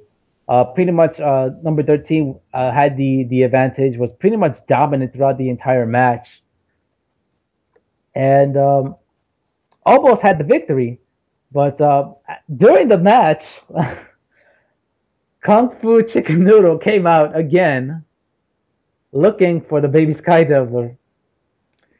And uh, this eventually led to two of the Iron Brothers coming out and started to fight with Kung Fu Chicken Noodle. And um, once Kung Fu realized that the baby Sky Devil wasn't around, he you know he realized that he's somewhere else. And this led to a chant of "Where's the baby?" So uh, Kung Fu Chicken Noodle went to the back looking for the baby Sky Devil. The other Iron Brothers left as well, and the match continued. Um, I, I missed. I probably missed something because uh, at this point Bryce Ren, Remsburg was not at, at in the ring. He was probably at ringside, probably uh, taken out by one of the members of the posse. So I don't know how it happened. But as uh, 13 uh, pretty much had the victory won until uh, Sekhmet came out. He came in the ring and took out both 13 and Hell Monkey and pretty much declared himself the winner. Now, the interesting thing about this was when Sekhmet came out, he was accompanied by two of Dr. Cube's minions. And the interesting thing about this was that the minions had a big box, which I'm pretty sure what was inside of it was the Eye of Tyr. But uh, they never really opened the box, nor did uh, Louden uh, made mention of it. But I thought it was interesting to see that it was brought out uh, at ringside. Was it a black box? It was it was just a uh, a small box that had a lot of yellow skulls on it. That sounds Tyr esque. Yeah. Um, as Sekhmet was pretty much celebrating, even though he never won the match, Dr. Cube came out. He was at the entranceway and uh, basically was just rambling on that, you know, he's still the leader and, you know, he's still in control of the posse. And then he was confused on where he was at because he, he still thought he that he was still in New Jersey. And really nothing important out of the promo and just walked off. So really this match ended up in a no contest. But um, anyways, after that, uh, Louden Noxious thanked the fans for coming, and I think he mentioned that the next show uh, will take place in September or in October, some point in the fall. But um, overall, I thought the show was, was very entertaining. I had a, a lot of fun at the show. Uh, I don't have any complaints aside from the um, one area uh, cut off. But uh, I had a good time, and I wouldn't mind going to another show if they would come back to New York City. So there you go. That's uh, Sandro's thoughts on Kaiju, and now, in the limited time that we've got, it's time to get a little. Uh, I better say this right. Hoopla. Because if you do look at the credits in the thing, it is a night of hoopla. There's about eight O's on Hoopla. Don't know why, but anyway, yeah, Ring of Honor's Night of Hoopla from a few weeks back. I think last month. I'm not sure exactly. I think it was a few weeks back, to be honest. Um, this was overall definitely an entertaining show. I'll give it that. Uh, it started off with Truth in the Ring basically saying, look, you can all have fun tonight in here, there's offers on the booze, but when you leave the venue, please be responsible. Don't drink and drive. And you know why you shouldn't drink and drive? Because you might crash into a bus, and the bus has got school children on it. And then, because you've killed the school children, you won't let the schoolgirls become 18 year olds, and then, this is the thing that really got me from Martini, and then who else am I gonna bang? oh my word. But then uh, Scarlett sang the, the Hoopla anthem, which, depending on what I decide, has either opened this segment or will close this segment. But one thing worth noting about it, because obviously you can hear the audio and not see the video. At the end of it, while the USA chants are going from the crowd, they just randomly show us a shot of Walmart. Because apparently that's about America or something. America. Weird, but brilliant. So we opened up with I think it was. Uh, I think all these were non-title matches. Mainly because no titles changed hands. Spoiler. But uh, Matt Taven, along with Seleziya, was taking on Adam Cole and Eddie Edwards. Uh, worth noting that all the referees were in ludicrous pants. Ludicrous designs, certainly. Uh, Scarlett spanked the referee. Um, there was crowd interaction to the extreme, in which cases some of them got headlocks on uh, Matt Taven, and uh, Cole and Edwards were taking camera phone photos. it's just oh my word! And then Taven Taven got quite a lot of the brunt of the stuff. Some pretty mad slaps, and then there was an interesting 69 moment with uh, him and Adam Cole. And then th- one of the bits that was really brilliant was another fan interaction moment on the outside. Matt Taven basically went to a fan and says, "Look, whip me, whip whip me into the ring." Uh, so the fan did. The fan the fan does the action, except Taven lands straight in the side of the ring on the outside. He goes, "Oh my god, why would you do that?" And Seleziya and Scarlett were basically in the guy's face going, ah, oh, "What do you do that to Taven for?" And he just bowed to the crowd because they were doing yay. you could tell. You could tell they were drunk. You could tell they were dr- drunk and drinking alcohol like crazy there. Well, they're Uh, at a was- bar. Bourbon Street is a bar, so yeah. There was also a massive, huge ass lap to uh, Scarlett Bordeaux from Chop. Edwards. Yeah. So much. It, luckily, we weren't on Seamus Bruce level. We could have been, but you never know. Uh, but the after that slap, Cole I think hit a was it a super kick, Yeah. and then Taven hit his uh, finisher. I can't remember what it is off the top of my head. But the Taven got the win, and he left with the girls, which left Cole and Edwards on their own. So then they, I guess, I think they call it the Eiffel Tower. They basically put their hands on each other's hands and started air humping.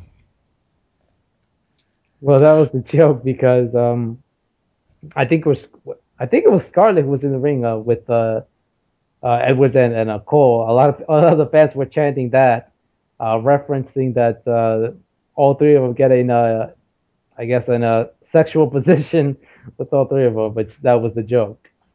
Oh, okay. But uh, this match, uh, about a short match, like ten minutes or so.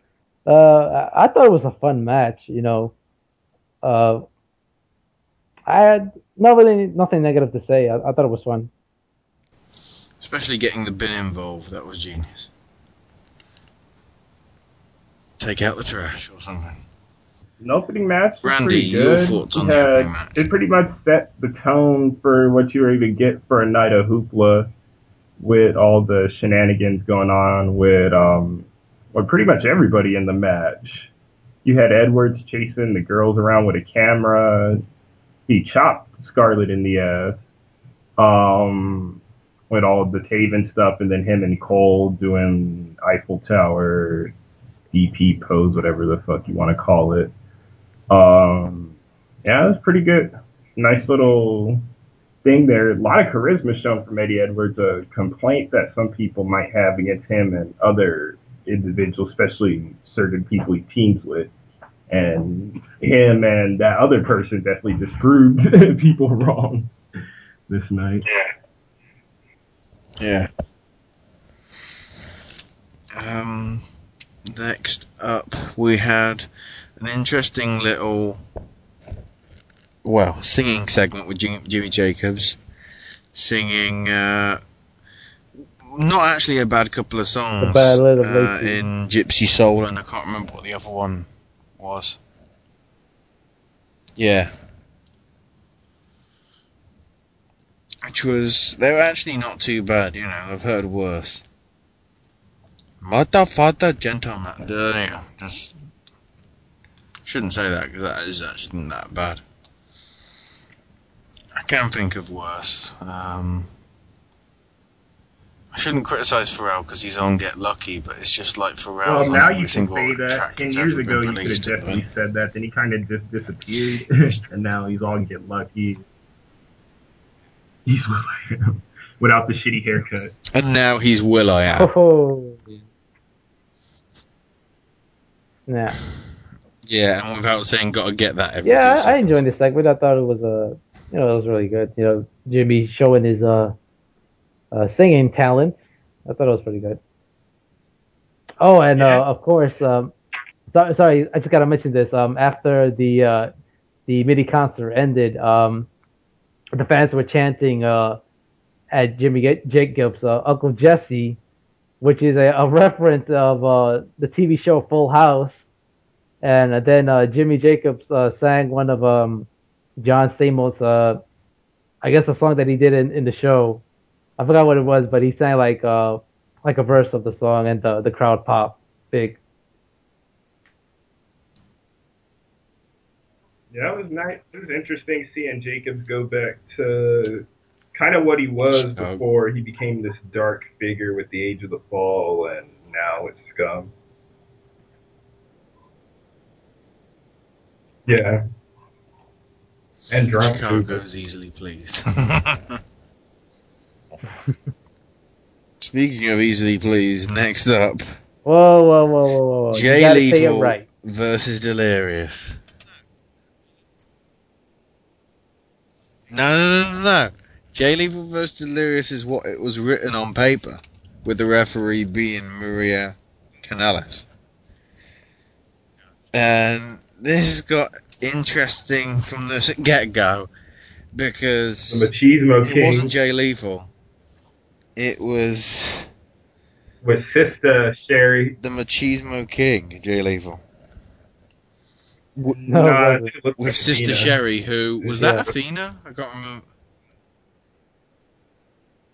It was somebody else. Uh, It would have been better if it was. I was kind of wondering who it was, and I wasn't pick. sure.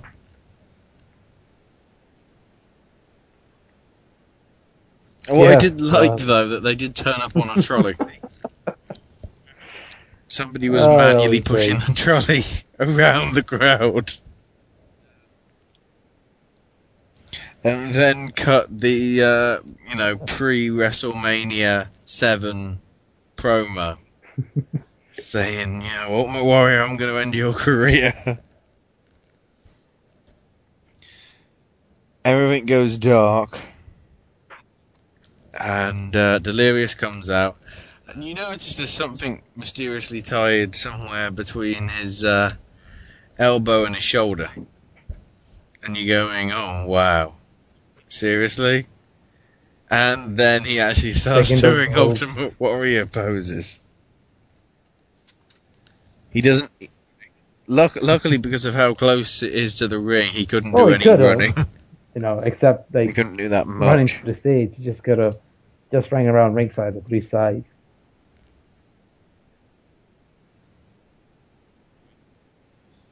Yeah. All I have to say to this match is wow, because I haven't gone back myself, but I believe that was pretty damn close move for move. Mm-hmm. Exactly the same as Mania 7. Which is a lot of credit to the guys that have probably been on the tape and basically trying to get the the play done absolutely perfectly. There was one nice bit towards the end when uh, Lethal's doing the multiple elbow drops, and the crowd shout, three more times! Three more times!" He does another elbow drop. Two Well, more said times. the crowd calmed They even knew what would happen. I mean, when we got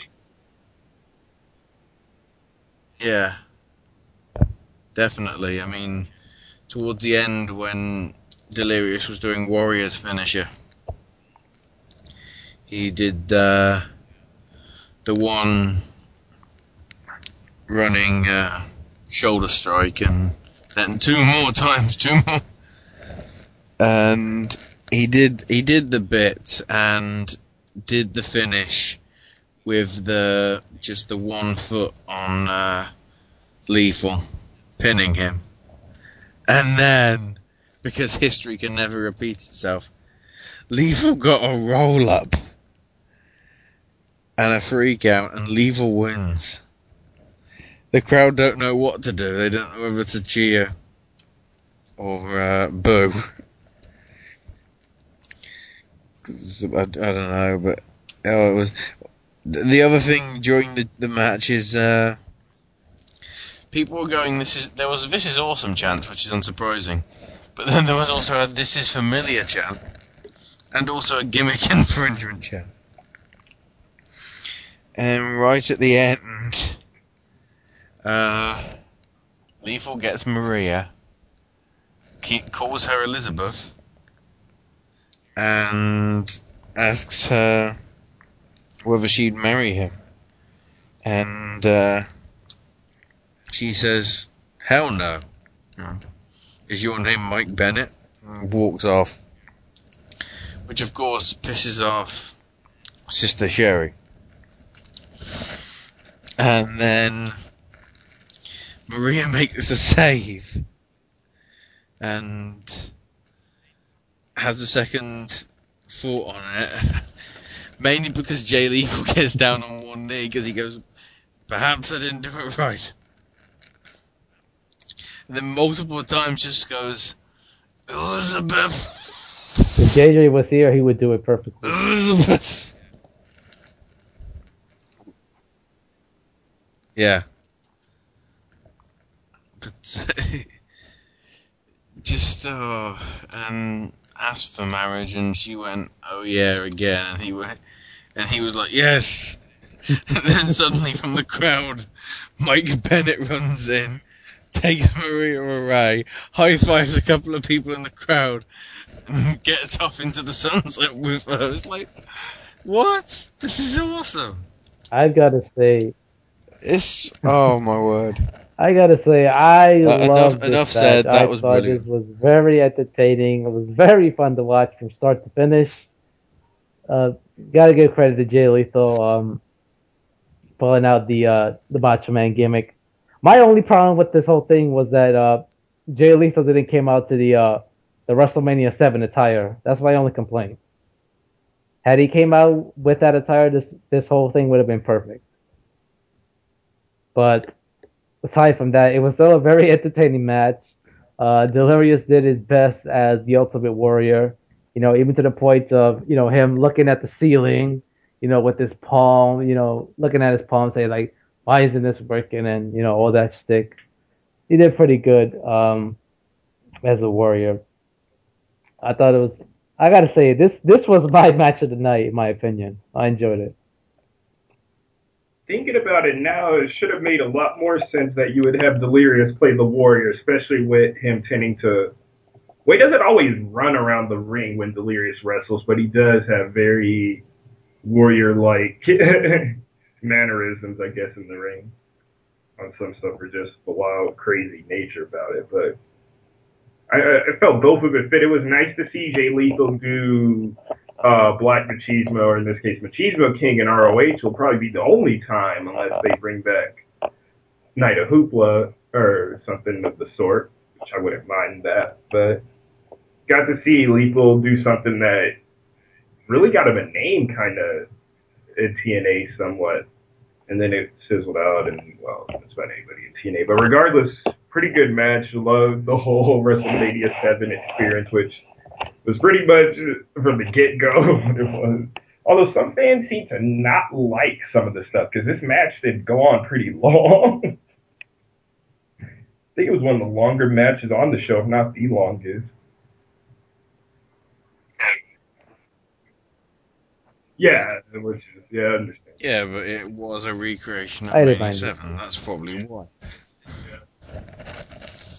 Uh, Woo! then we had the Pants Off Dance Off with special judge Judge Jeff Jones, starring uh, Val Malone, Scarlett Bordeaux, and Alicia that? Sparks. And uh, it was a pretty, you know, pretty interesting dance off.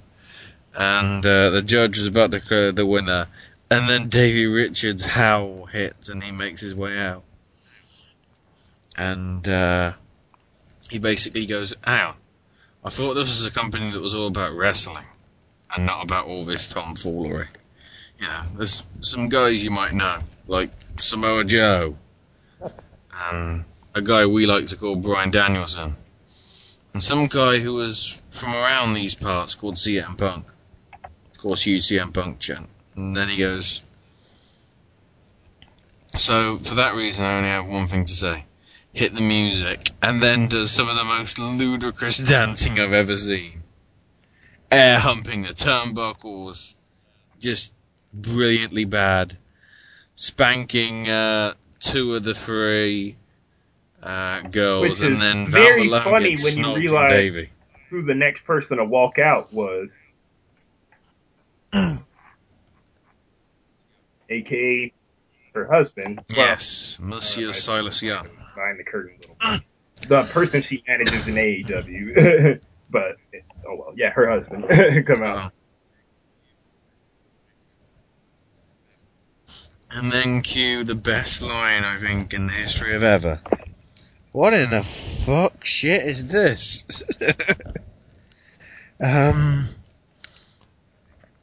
it basically leads to a match between Silas Young and Davey. Uh, then they ask Davey to take his pants off, and uh, he actually he, he- he starts to and basically says, "Oh yeah, there's no, there's nothing there for people to see."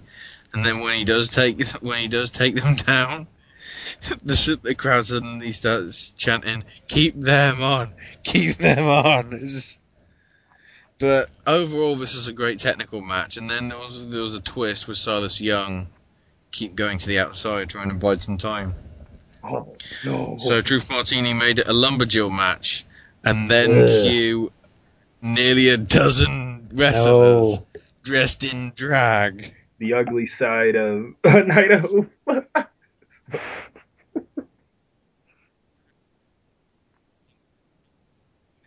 There was interest. There was one interesting little kiss, and then when it happened, the guys in drag were like, "Ooh, ooh!" It's Oh, like, man. oh my god! Like- uh, which shortly after that saw the, uh, I think it was the ankle lock submission, which led to Davey getting the win. And then randomly at the end, Davey went, I think it's now appropriate, you know. I've danced, I've stripped, and now I'm going to sing.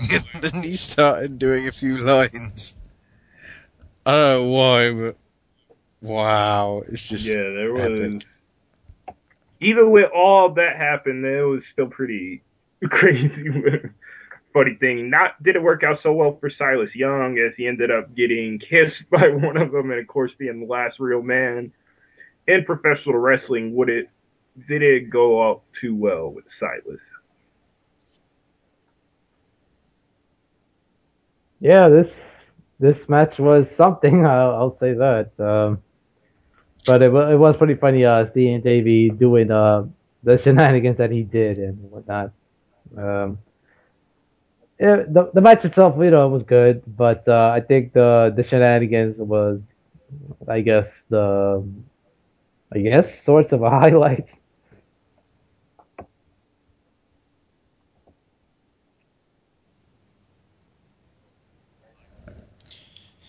Yeah, highlight, low light, I don't know what you call it. Light light. pretty pretty interesting I will say, but that's the thing. The matches may not have been brilliant all the time, but the experience just damn, that's what I'm saying.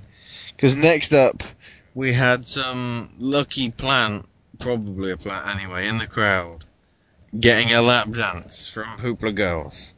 Except it wasn't Seleziya, it wasn't Val, it wasn't Scarlett. It was two other women. And they obviously uh, did some deception, deception inception, or whatever you want to call it, by doing that. Which was pretty nice because he even offered them money just to get them to go away. Which made me think it was a bit of a mark. which then led us pretty much straight into the next match, which was a good one. I'll give it that. Roderick Strong and Cheeseburger taking on Kyle O'Reilly and Bobby Fish, aka Red Dragon. Now, yeah, it was a good, a good match, and also actually wasn't that bad a showing from Well, he is, I believe, yeah, he's a trainee of the ROH Wrestling Academy, so his work getting put get put to use here in the in the tag match. Pretty good match there. Cheeseburger showed what he can do, or what we'll see probably in the future. Then Roderick Strong was Roderick Strong, and we had uh, Redragon, which and I guess the same thing. Redragon was Redragon, so a nice little match there. Although Redragon got the win with uh, chasing the dragon on uh, Cheeseburger.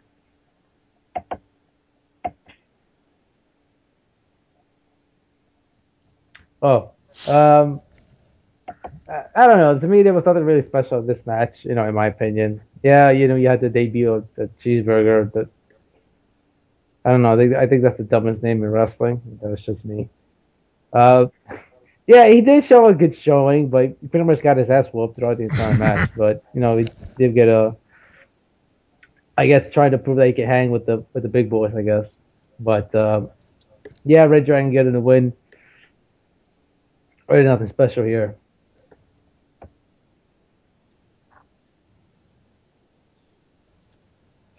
Yeah, it was. I mean, I thought it was a pretty good match. No, nothing spectacular, but not too bad a showing from Cheeseburger. I thought he could have been much worse.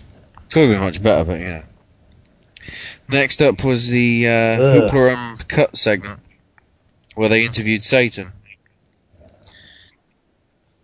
And he was basically talking about how, uh, you know, he's got people inside uh, Ring of Honor that uh, owe him big time. And then he says, you know, how do you think QT Marshall still wrestles here? I was like, oh, damn. Um, so that happened, and then he refused to take his pants off. So Seleziya Sparks gave him an attitude adjustment. Which is pretty impressive because Ethan was a big dude. Well, Seleziya has guns And on her. Seleziya We was, pretty you know, much made that clear. How hulked she up or lifted up whatever, Ethan, so- Ethan Page at JT Lightning, it, even though he might not look it, Ethan's a pretty big dude.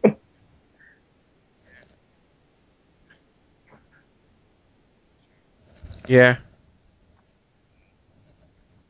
Very sure. But, uh, yeah, that segment was a bit. Yeah, that was up Moving there on. with Total Divas. Just saying.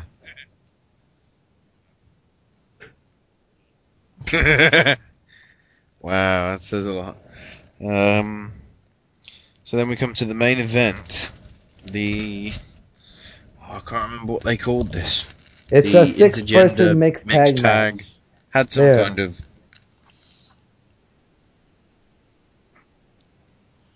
Had some fancy name. I can't remember what it was though. But it was Adrenaline Rush, comprising of uh, ACH and Davis Thomas, teaming up with Athena to take on the team of BJ Whitmer, Michael Elgin, and Mischief. Although it was, it's worth pointing out, quite a few people in the crowd were saying Mrs. Chief. yeah. Oh, they, Of course, you know, back around oh, to that. The cat was Elgin pre- and Mischief and they that pretty married. much knew the cat was out the bag. Well, hell, they said it themselves, so it, it wasn't like it wasn't known that Elgin and Mischief were uh, are an item or husband and wife. Now, th- and this happened to uh, pass on into the match, which was probably one of the funniest things about it. Because anytime Elgin tried to do a move on Athena, Mischief would not be too pleased about it.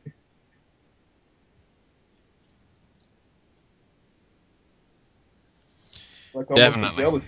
Uh, Definitely. Uh, but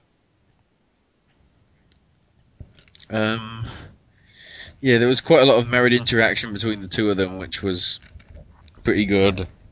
Overall, the match was great, mainly because it wasn't just for the technical wrestling stuff, which it had a lot of, but also some of the just the great comedy stuff, like uh, Tadarius Thomas did It uh, was break. He was uh, a rolling handstand or whatever you whatever you call it. Cap- I he don't was know what doing you capoeira. Was that what it is? Well, no, because he did he did Probably. He did. Capoeira. I'm trying to remember. Was it the capoeira? And then uh, he tagged. He tagged it. He tagged in ACH, and Elgin did one. Exactly Yeah. the same, and everyone was like, "Oh, you got and po- well, no, Ring he of got served. I think it was, wasn't it?" And then uh, ACH thought he was uh, Amasis from the Osirian Portal Well, he was doing the. during that dance. Well, he was doing the, the dance at one point, and then he started like. He pretty much Yeah. Well, no, because he no he did he did that later on. I'm trying to. He kind of did the the you know the bit when Amasis ha- has the uh, the cardboard down in the ring. He does the bit where he Oh, kind of steps over his feet and then kind there. of it ends with a spin Yeah. Rooney. He yeah he he did that and then of course Elgin did the worm. then ACH did the Carlton.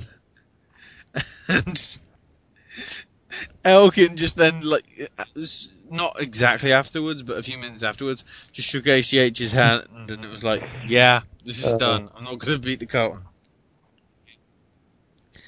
And then it eventually got to a point where Mischief and ACH were in the ring, and ACH was gonna about to sw- you know swing for her, and he's like, I can't do it. I just can't. It's not in my nature. And then the immortal line, I don't want to be considered the O.J. Simpson of professional wrestling by hitting this woman. There, it reminds Oh, me of, my uh, word. and I'll Just try to send a video brilliant. to you after this, of ACH down at ECW where they had like, uh, there's a weird segment with like him and Jessica James where it ended up he was trying to dance with her or whatever. She was always trying to get, a, she was trying to get away, and then at the end, like, oh, is it, is it because I'm black? Playing the race card. Awkward. Uh, then the the finish was really getting nice and hectic, especially with uh, Athena Yeah. connecting with was. the top rope O face to uh, I think it was Whitmer, wasn't it? And uh, then the the finish came with uh, Mischief loaded with the mist, and then kisses Elgin. Then Elgin gives the mist to Tadarius and follows it up with a buckle bomb and uh, sit down power bomb. And he gets the win. And I- I don't know what the combination of paint to water was in that mixture, Mischief. I think it was way too much paint. Because throughout the rest of the match towards the end, it did kind of look like a Van Gogh. Um, I gotta be. I enjoyed the match. Uh, aside from the the wrestling stuff, but some of the the shenanigans in this match was just very entertaining. And uh, I gotta give credit to Michael Elgin. He can do a, a good worm. He he did it pretty good. I, I think uh, Scotty Hotty would be jealous of Elgin. But um, pretty good uh, comedy spots uh, with uh, ACH dancing, uh, doing the Carlton dance and whatnot. I'm not gonna lie, when he did that, I was just laughing my ass off. Uh, I thought that was hilarious and uh, just uh, a good match overall. I thought it was good. it had a good mix of everything that you had that night. Well, not so much the girls, although nothing against Mischief and Athena, though. they weren't necessarily the hoopla hotties. Although, um, not a good match, though. I really liked a lot of the stuff between Mischief and Elgin. That was because everybody pretty much knew they were married, and then the whole this spot was pretty nice, too. But other than that, everybody really did something in it. Even though Whitmer was kind of I don't remember him anything really doing too, too silly too much. Not that he he was like the only one who really didn't partake in it, but didn't really hurt the match whether he did or didn't. So that um, it was a great way to cap off the night of Hoopla. And hopefully Mm-hmm. they consider doing more for these because as much as people like Ring of Honor for being the serious wrestling thing, they've shown they can do little sports entertainment, if you want to even call it that in this case. I don't know what you would call it. Entertainment. Just as good as the others can. so it was, it was a nice change of pace to see Ring of Honor not take itself so seriously for once on a show.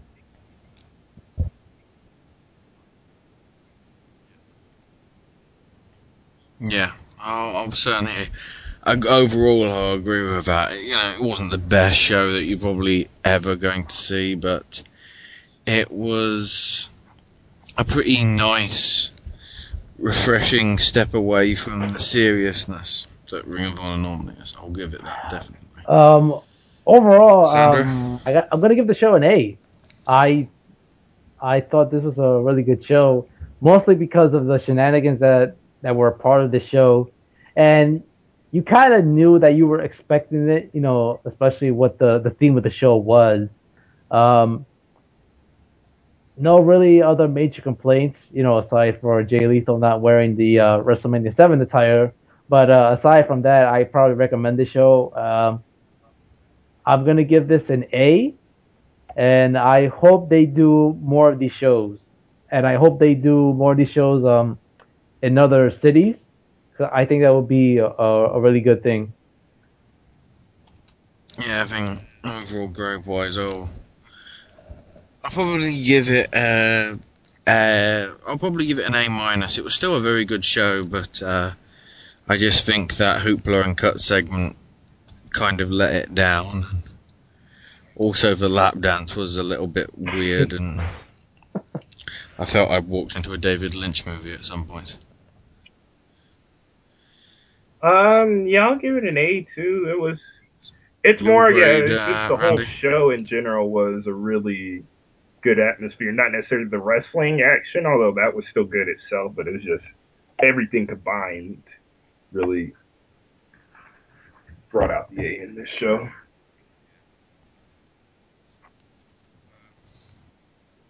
Yeah.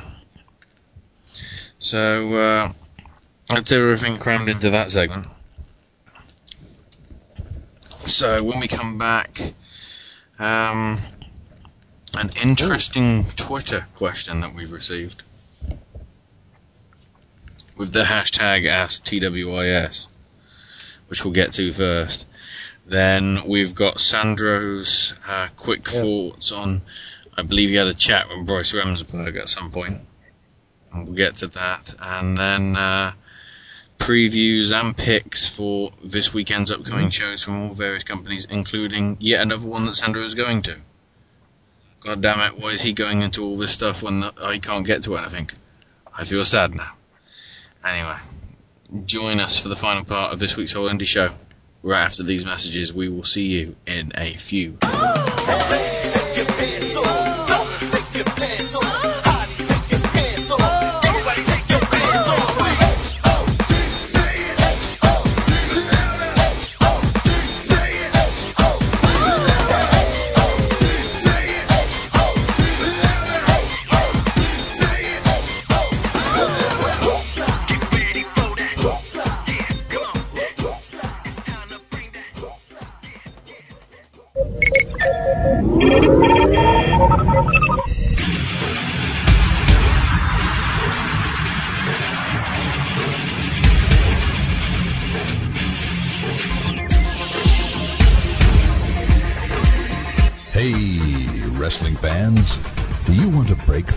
Day-to-day ins and outs of the WWE, TNA, and Ring of Honor?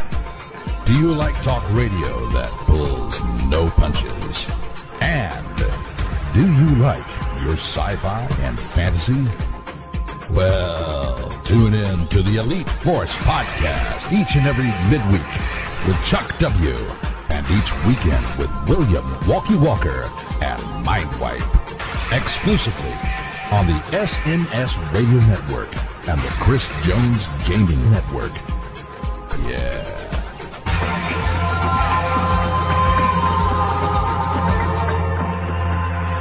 This is going to be fun.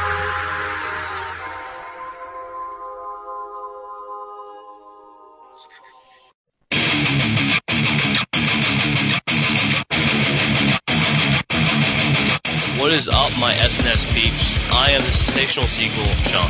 And Ashley too. Yes, it's still my name. I haven't changed it yet. We have this really cool show on the SNS Radio Network.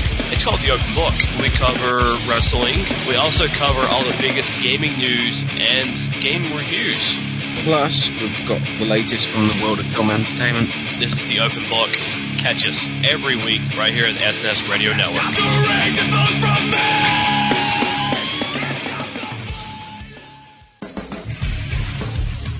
Every Thursday, the SNS Radio Network gets in the ring and starts running the ropes. When I, wa- I okay, I, wa- I caught SmackDown again. I caught Bet. She- I skipped Sheffield's gimmick, and I couldn't help but to think that his new gimmick sounds like an Arby's uh, roast beef sandwich. Join Brian Maverick Bertrand and Chris Kelly from HeadlocksandHeadlines.com as they talk about every random thing going on within the WWE, TNA, Ring of Honor, and the NorCal independent scene. Running the Ropes also features interviews with stars from the past, It's me, it's me, it's the D-O-double-G, the road dog Jesse James. present, What's going on? This is Kazarian. And this is the fallen angel Christopher Daniels. and future, Hey guys, it's Rima Fakih. and so much more.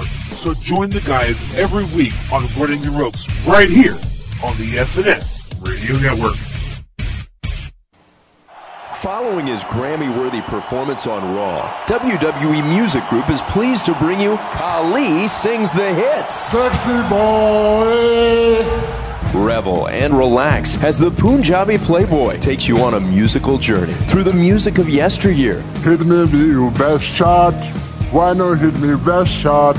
You don't need money. Don't take fame. Don't need the credit card this train. He may not have won a Grammy, but with this collection, he's sure to win your heart. Every road have a stone. Every cowboy sings sad, sad song. I'm too sexy for my love. Too sexy for my love. Sexy it hurts. Khali Sings the Hits is not available in stores or anywhere else, including WWEshop.com.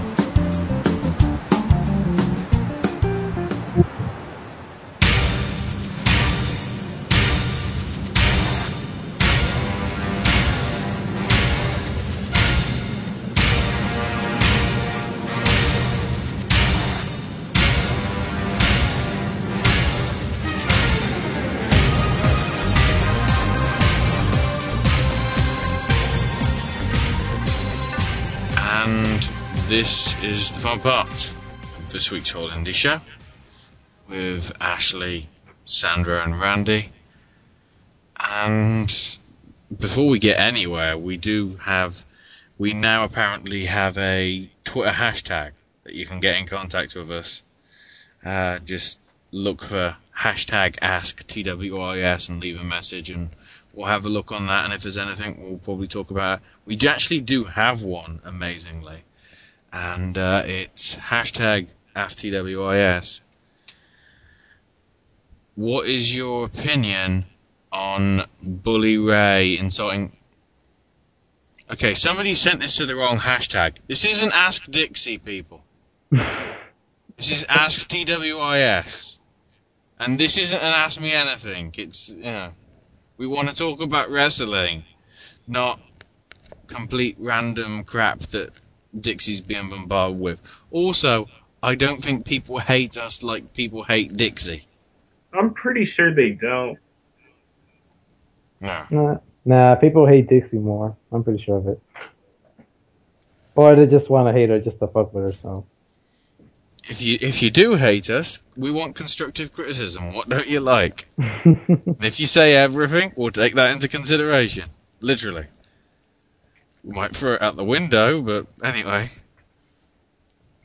We'll keep that in mind, but uh, keeping things in mind, there was something that you wanted to mention about Monsieur Remsburg and uh, Kaiju. Sandro. yes, um, yeah. After the show ended at the Kaiju Big Battel in New York City, I had a brief chat with uh, one Bryce Remsburg. Um, I forgot to mention, um, halfway through the show, uh, Bryce, uh, there was like a ref bump during one of the matches, so Bryce Remsburg was wearing like a his his head was like uh, wrapped up for a bit, so he was kind of banged up uh, for like the rest of the night.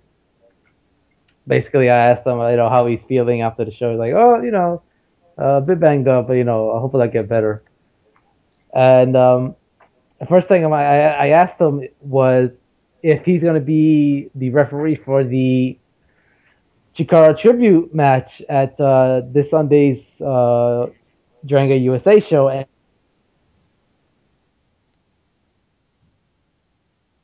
due to the fact that he was not asked or he was not booked for the show, which I'm disappointed to hear that. So, Gabe, uh, I'm very disappointed that you did not book Bryce Remsburg to referee that match.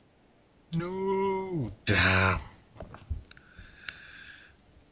Uh, next, I, I asked him about Ana Rosario, and basically, I asked him, uh, "Do you know what happened after the condo security took you out? Uh, you- can you tell me what happened?"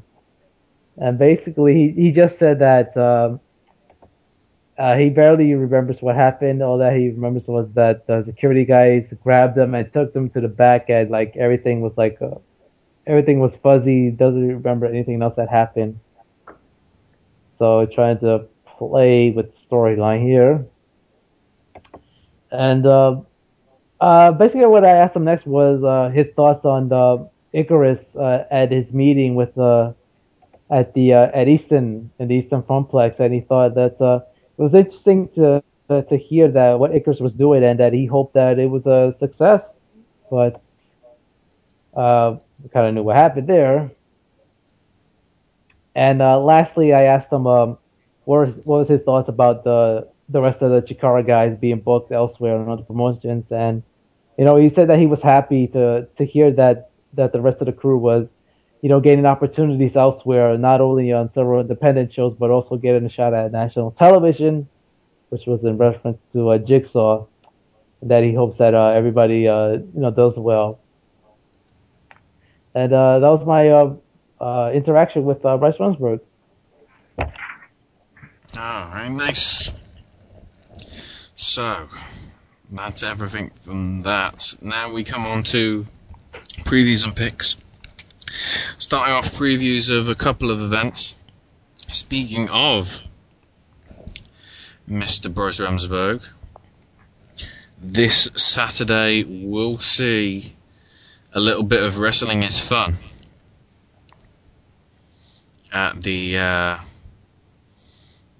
the well the Eastern Pennsylvania. I think I think isn't that the Funplex? I'm trying to think, or is it Yes, a different is. place? The same place. Uh, it's on the Funplex. Mhm. So uh, interesting set of matches here. Seven matches on the card so far. They'll probably add another one in depending what will happen. Probably involving uh, Monsieur uh, Azerbaijan.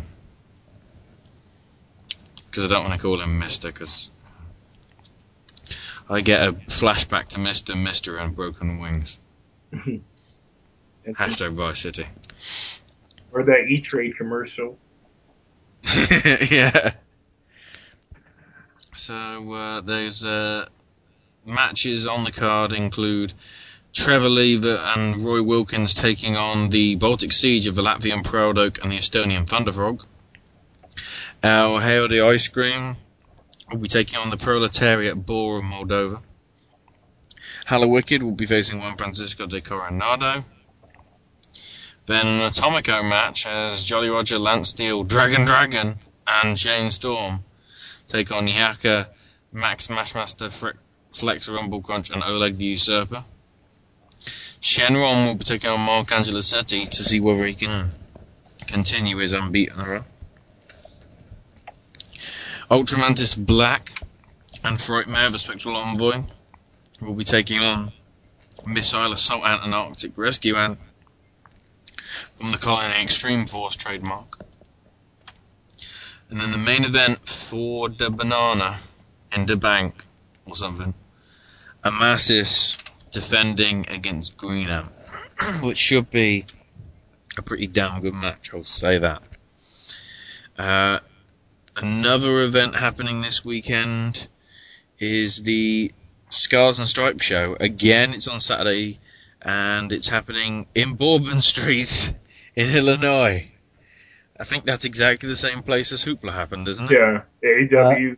Uh, AAW usually Mm. runs either the Berwyn Eagles Club or Bourbon Street tends to be kind of the bigger shows. Hmm. Yeah.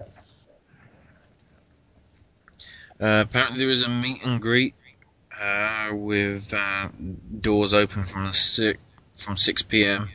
Doors open for everyone from 6:45 with a 7:30 bell time. I'm not sure who's part of the meet and greet. Possibly the whole roster. I'm not sure.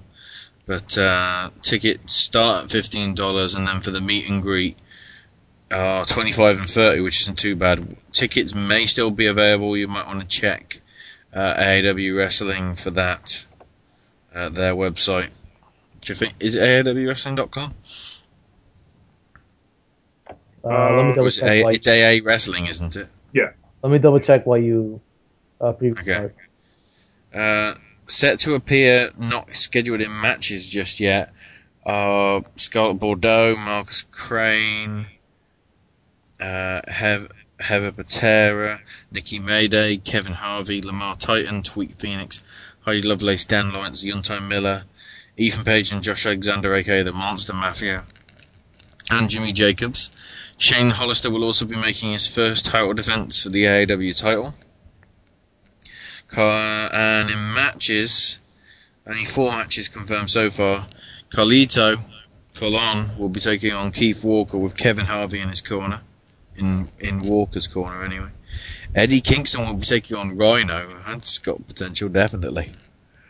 Uh, for the AAW tag titles, the Irish Airborne, of the Crist brothers, will be taking on the team of Kung Fu Manchu in Louis Lyndon and Marion Fontaine. Oh, so that's their name now. Since Yeah, Kung Fu Manchu. Hmm? That's genius. Yeah.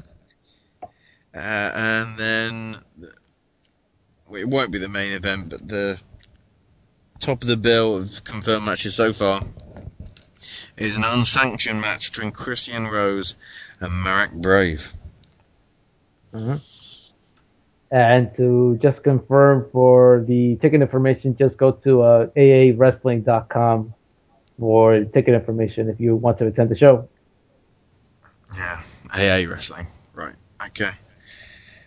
Next up, we go to Saturday again. Wow, this this Saturday is packed for everyone apparently. Um, this Saturday we'll also see the start of the World Tag. The I keep calling the World Tag World Championship tournament for Ring of Honor at the Rhode Island Convention Center in Providence, Rhode Island, which is that the same place that Beyond Wrestling happened? No. That was in Rhode. Was that in Rhode Island in Providence? It was it was in Rhode Island, but it wasn't in the same place, the same venue. It was in Providence, but not the same venue. Okay, no problem. uh, it's the Rhode Island Convention Center, by the way. If you want the details, shows at seven thirty. I'm not sure whether tickets are still available. If you want to find out, check uh, rhwrestling.com. All the details will be there. And uh, from here on, we'll be giving picks for the rest of the card. So, uh, starting off with an interesting situation of student versus teacher. As Mike Bennett with Maria will be taking on Brutal Bob Evans. See, I think here Brutal Bob might get the upset victory. And Bennett, if he does leave, leaves. But I think. Uh, I think Brutal could get well, no, I'm going to change my mind actually. Brutal will nearly come out on top, but Bennett will just be one step ahead, only just. I'm gonna say Bennett. Sandra? I'm gonna go with Bennett for the win. Okay. Next up, the Honored Personified Six Man Tag. Very interesting one here. As Kevin Steen, Tommaso Ciampa, and Michael Elgin will be taking on BJ Whitmer and the American Wolves of Davey Richards and Eddie Edwards. This is a tough one to call, but I'll stay Steen, Ciampa, and Elgin. Uh, I'm gonna say Whitmer and the Wolves. Should be a very interesting uh, six-man tag. Um, I'm gonna say Whitmer and the Wolves as well. Okay, next up we have the well four of the oh sorry three of the well we'll do the qualifying match first for the Ring of Honor World Title Tournament, and it's Adam Page taking on Silas Young. The winner of which will be uh, the following week in action in first round competition. I can't remember against who, but uh, I honestly think, especially considering the way he was used at uh, Hoopla, I'm going to say Silas Young will probably get the win here.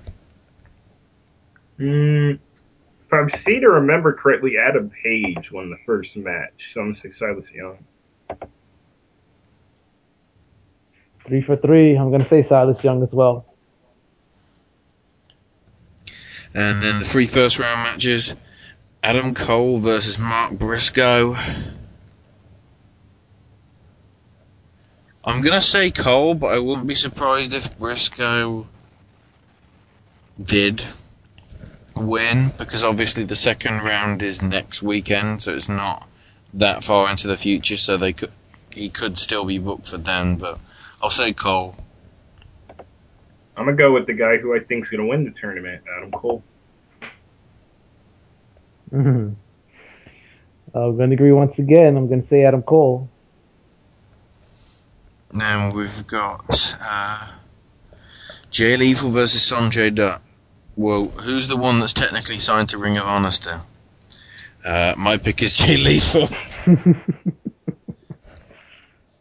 Uh, I think regardless of the ties that one person still has to another company, I think yeah, he's supposed to be wrestling, or he would have already wrestled this past Thursday. Yeah, uh, who just wrestled this past Thursday? Um, I'm gonna go yeah, lethal. Let's see what the person who signed. Do I really need to give an explanation? No. I'm gonna go with Jay Lethal. You should have said Prince Devitt. and then the final first round match sees Machine Gun Carl Anderson take on ACH. Uh, just probably because of availability, I'm gonna say uh, ACH will win. Same here. I, it, Anderson seems like the more likely choice considering he's undefeated, but just the availability. Well, I wouldn't be surprised if he they have him stay for a bit, but I'm gonna go ACH there as well. Um, this is a very interesting match that I'm pretty sure no one would have expected. And yeah, simply because of the availability of Carl Anderson, most likely going to be busy in the G1 climax. Yeah, I'm going to say ACH. And finally, we got the Proving Ground match as World Tag Team Champions Red Dragon, Bobby Fish, and Kyle O'Reilly will be in non title action, taking on the Forever Hooligans, Rocky Romero and Alex Koslov. As with normal Proving Ground matches, if it reaches the 15 minute time limit, or Forever Hooligans win, they do get a shot at the tag titles. I think just because they're angling towards it, I actually think Forever Hooligans will win here. Yeah, There's a little bit of an upset. yeah, because the Forever Hooligans has a couple more dates to their little stay in Ring of Honor, so I can see them getting a world title shot here. And well, this would be the way they get it, Forever Hooligan. Yeah, I'm going to go with uh, Romero and Koslov. Also scheduled to appear, uh, Matt Taven will be there, Caprice Coleman and Cedric Alexander, TaDarius Thomas, and the matchmaker extraordinaire that is Nigel McGuinness. One one thing I have to mention before we continue: Do they really have to say that the matchmaker is going to be there? Isn't that his job that he has to be there regardless? No, because they don't mention Delirious. Well, Oh, behind the curtain. I, yeah. Not that it isn't known, but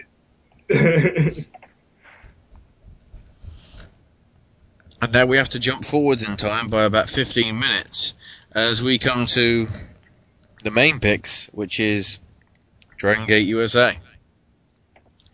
Starting off with Bushido Code of the Warrior 2013 with an 8 p.m. bell time at the Queensboro Elks Lodge in Queens Boulevard, Elmhurst, New York. Is this the one you're going to, Sandra? no, I'm going to the Sunday show. You're going to the Sunday one, okay. So, already signed for this one. Some interesting matches, definitely. Starting off with the six way freestyle with Caleb Konley, Derek Rise, Drew Gulak, Orange Cassidy, Scott Reed with Larry Dallas because of the scene combination, and Shane Strickland. Uh, I think if, I think the winner of this did they get a a title shot of their choice? no, just No. Oh, not this time. I was getting confused with one of the other times that we've had it. CZW. It's, it's pretty much everybody in the CZW match was in that one, pretty much. Actually, that Um, is misinformation. Yeah. Misinformation, piss pronunciation, it's always brilliant. Um, I think they might give it to Drew Gulak for this one. I want to say Strickland, but then that's copying exactly what CZW did. Mhm. And Dragon Gate's above that, hopefully. Uh, it comes down to be the two people here, Strickland and Konley. Oh, yeah, there's Reed. too, I forgot. Um, okay, I'll make that three people. I'll think it's gonna be either the members of the Gentlemen's Club or Derek Rise. Reed hasn't really done much. Strickland just came in, and Konley has the whole "I left the scene, now I'm trying to change my life" thing going on. So I'll go with Caleb Konley here.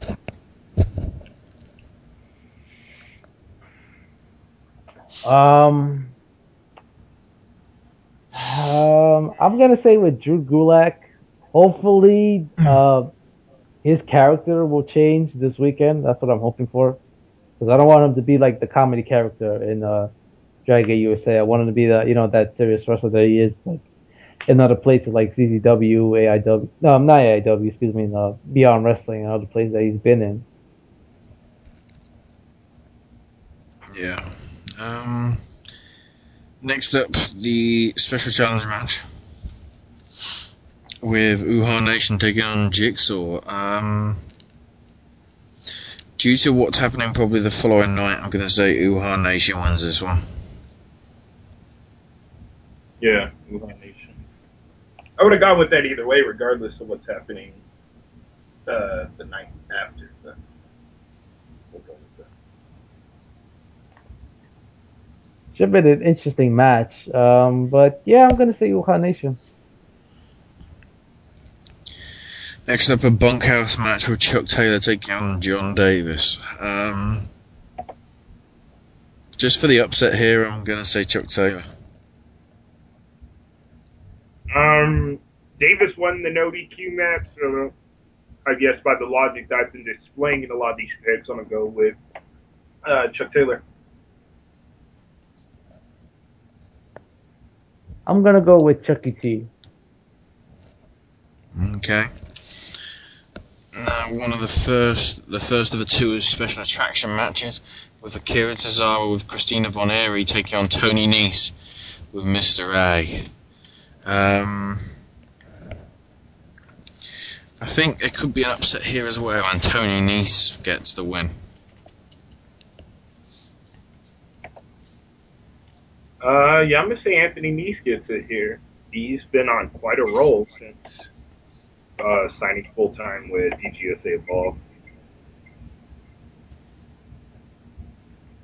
It should be uh, a very big uh, test for uh, Tony Nese. It should be one hell of a match.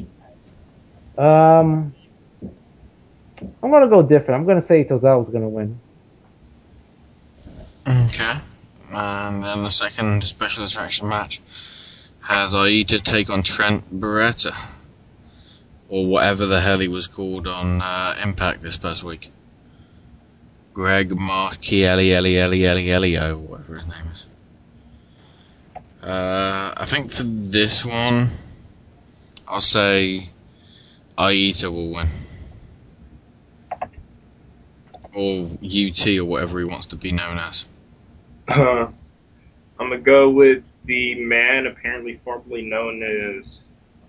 We have two people who've gone name changes. One because one because he's one more likely because he's forced to go by his real name of Greg Marasciulo, and that being Trent Barreta, and then Ida uh, or Ata, excuse me.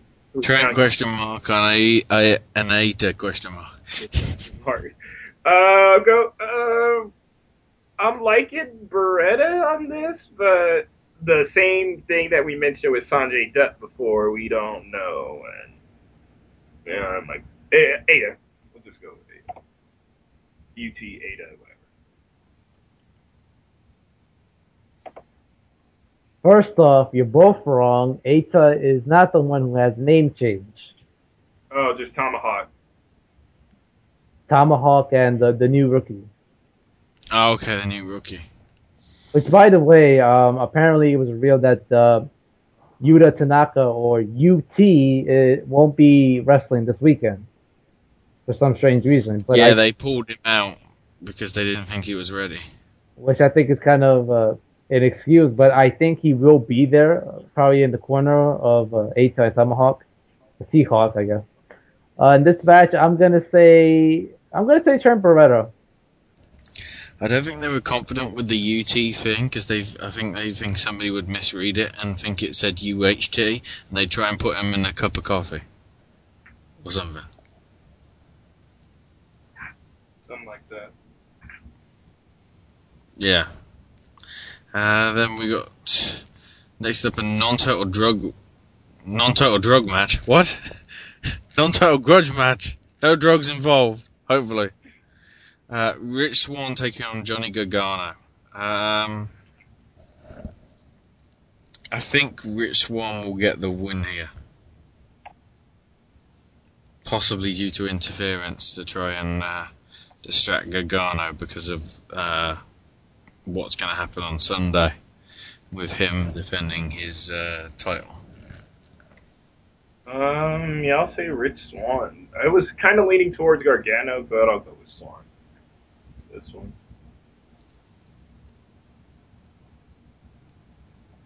I'm gonna say Johnny Gargano. Okay. Then we have the main event, which is. Uh, it's the two out of three full six man match, which I think is now being called. Is it the the Gate to Heaven? Is it? Yeah. I think it's officially Actually, not. the Gate. Uh, apparently, it's not a two out of three falls match. It's a three falls match. Well, yeah, because the first four will be two referees with a tag strictly enforced. The second four will be under Dragon Gate rules, which is basically tornado tag. And the third four, if needed, which it will be needed, because more often than not they are needed, tables, ladders, and chairs will be legal, although it isn't a TLC match. Uh, so it's CIMA, AR Fox, and Tomahawk TT taking on Ricochet and the Young Bucks. Um, which of course is interesting because I think there's hi- there's kind of history and sort of a grudge between all six of them, Pretty much. which is awkward. Uh, to kind of explain it, CIMA and Ricochet were former tag partners with Blood Warriors, and then Blood Warriors went away, and CIMA and Ricochet. I think they were still teaming for a time. Or Ricochet went to World One, and then CIMA formed. Uh, no, I want to say Veteran Army. I'm not entirely too sure on Yes, that. was. Okay, so it was Veteran Army. AR Fox and Ricochet have been feuding for the past couple months. Uh, many say probably due to Ricochet's jealousy that AR Fox is like CIMA's new kind of. I should say his project, but that, that CIMA's new tag partner, which was Ricochet. Like Ricochet was kind of that golden kid or whatever that CIMA had, and now CIMA kind of Yeah. giving it to AR Fox. And then the Young Bucks have had beef with pretty much all of them. AR Fox especially know they ran into CIMA and then they cost Tomahawk TT and Ada the match against AR Fox and Gargano back at Evolve 21, yeah, Evolve 21 in the USA versus the World match. And the Young Bucks and CIMA, I know, faced off from time to time, so that's kind of where everybody falls at. So what's your pick? Oh yeah, also the young there we go, the Young Bucks beat CIMA and Fox for the opening United Gate tag titles. Main thing I forgot. Uh, I'm gonna go with CIMA AR Fox and Tomahawk because I feel like even if they don't do the whole all uh, one team wins all three falls, I could still see that. But even if they were to, I would see Fox prob- possibly picking Ricochet, and then CIMA and Tomahawk. I don't know because I see both of them going after Gargano. CIMA because he's the Dragon Gate champ, the open the Dream Gate. Yeah, yeah, open the Dream Gate champion. And Tomahawk TT pinned Gargano back at Evolve 21. Which, so he has a non-title victory there. Seems like there'd be more for the faces to pick than Ricochet, who I guess he's still a face who just has an attitude with certain people, mainly Fox, and the Young Bucks who are definite heels.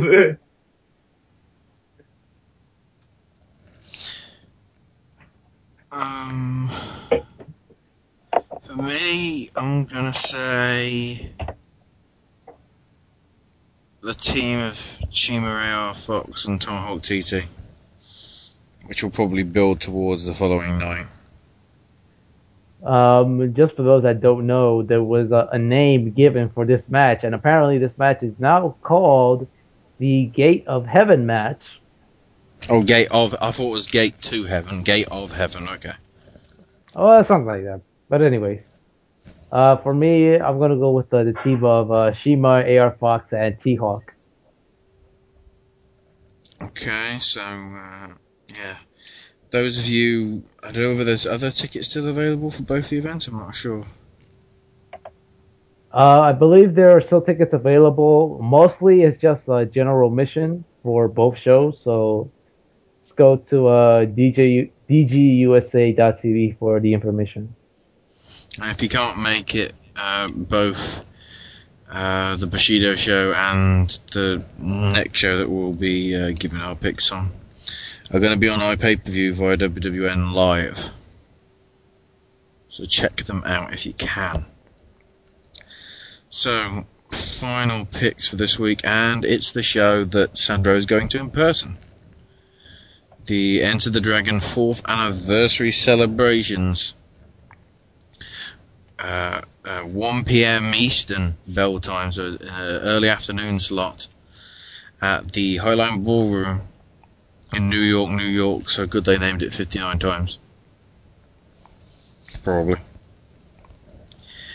Uh, well, it looks at have we got only six matches so far? That's Not that's sure all. any of- That's yeah, that's all the matches that have been confirmed so far. So Okay. expect the last minute matches announced at the show. So we got a special attraction match with Uhaa Nation taking on Tony Nese from Mr. A. Ooh. Just as an upset here, I think I'm going to say Uhaa Nation. Um, I'm liking Uhaa's chances, but I think yeah, I'm gonna go with Anthony Nese. Uh, I would have said Uha Nation, but I'm gonna go with Tony Nese. Okay, so next up, the special challenge match as Trent Barreta takes on AR Fox. I think this one we'll see AR Fox come out on top. Some of my picks AR. AR Fox. I'm gonna say AR Fox. And now the Chikara Tribute eight man Atomico match as Jigsaw, Fire Ant, Frightmare, and Amasis will be taking on Chuck Taylor, Ophidian, and Batiri. Which is a bit odd, which is a bit odd because you'd have thought because of what happened the last time Chikara was around, you'd have thought Jigsaw could have been a heel, and Ophidian could have been a face, considering the the new partnership with Amasis. So Renewed partnership. Nonetheless. yeah, renewed certainly, but uh, I think the good guys will go out on top. So I'll say Jigsaw, Fire Ant Frightmare, Amasis, and Ophidian. Yeah, it probably would make it. I see what you mean there. I forgot that Jigsaw was part of the the faces here, so that would me it would make more sense to switch Jigsaw off with Ophidian. Out of uh, um, I'm gonna go with yeah, Jigsaw, Fire Ant, Frightmare, and Amasis. Yeah, I'm gonna go with the uh, technical team, and I think we're gonna see uh, Ophidian get attacked by the heel team, and this is where we're gonna see. Uh, Yeah, Amasis Ophidian. Oph- That's why.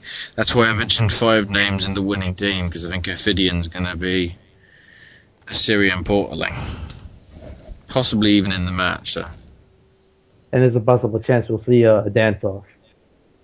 Uh oh, where is the music?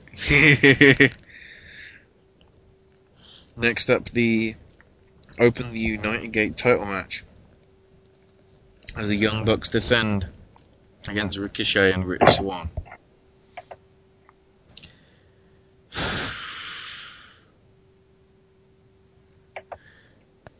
My heart says the Young Bucks will retrain, but uh, retrain, retain, sorry, but uh, just for the heck of it, I'm gonna say surprise upset and Ricochet and Rich Swann win. I'm gonna say the Young Bucks retain.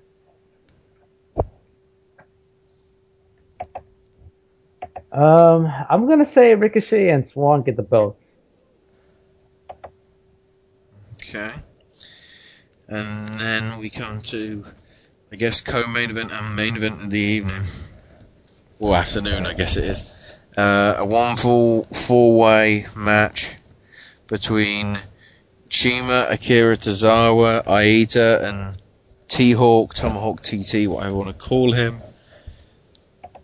Uh, the winner, which goes on perhaps straight away, perhaps not, to take on Gargano for the Open the Freedom Gate title. Um, I'm gonna say CIMA will get the win and then defeat Gargano for the belt. I'm gonna say CIMA gets the win, but Gargano will retain.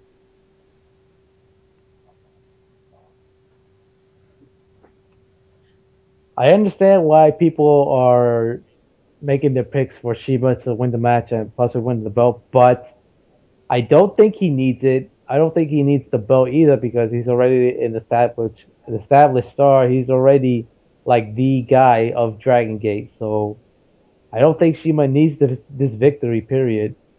And I'm gonna say I'm gonna say T Hawk gets the win and it's gonna beat Gargano.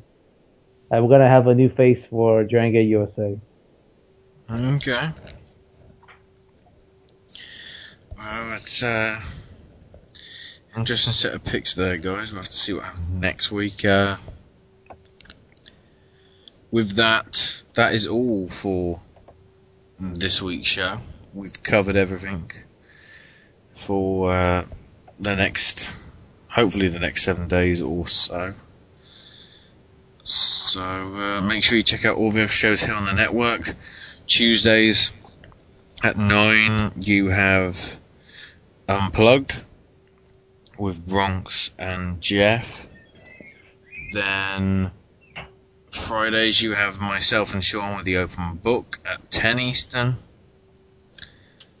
Uh, Sunday Night Showdown will be on for when pay per views are on. The next one coming up will be SummerSlam in two or three weeks, I think it is, off the top of my head. So uh, keep an eye out for that and who's going to be part of it. Hopefully, you're going to have people like Shark and Harmony and Trey and Jeff and Bronx on there. So looking forward to that. Podcast wise, you've got the Hard Way, you've got Beyond the Bell, you've got the Elite Force podcast with midweek and weekend editions. You've got uh, running the ropes with Mav, and you've got us, and I think that's everybody we've covered. trying to think. Uh, yeah, I don't think. If I've missed anybody, apologise. If I haven't, then huzzah, hurrah. So, Sandro, any final words before you uh, head off to Dragon Gate? Uh, looking forward for this weekend. Uh, should be an interesting show to be there live. I'll definitely give a report for next week's show. Um, yeah, if you want to get into contact with us, there are many different ways. If uh, if you're going to your local independent promotion and you want to mention it, uh, we'll be more than happy to talk about it. Uh, the air, just send an email to wholeindie at snsradionetwork.com or leave a message on our Facebook page, which is facebook.com slash the whole indie show. Uh, And if you want to ask a question in less than 130 characters, do it on Twitter. yeah, because the other eight characters will be taken up with Ask TWIS. Yes. Just said it, so thank you for that. um, I am on Twitter if you want to get in contact with me uh, with the handle at Sandro TWIS. That's S A N D R O T W I S. Very good. Uh, Randy, any final thoughts from you before we head off? Um, let me see.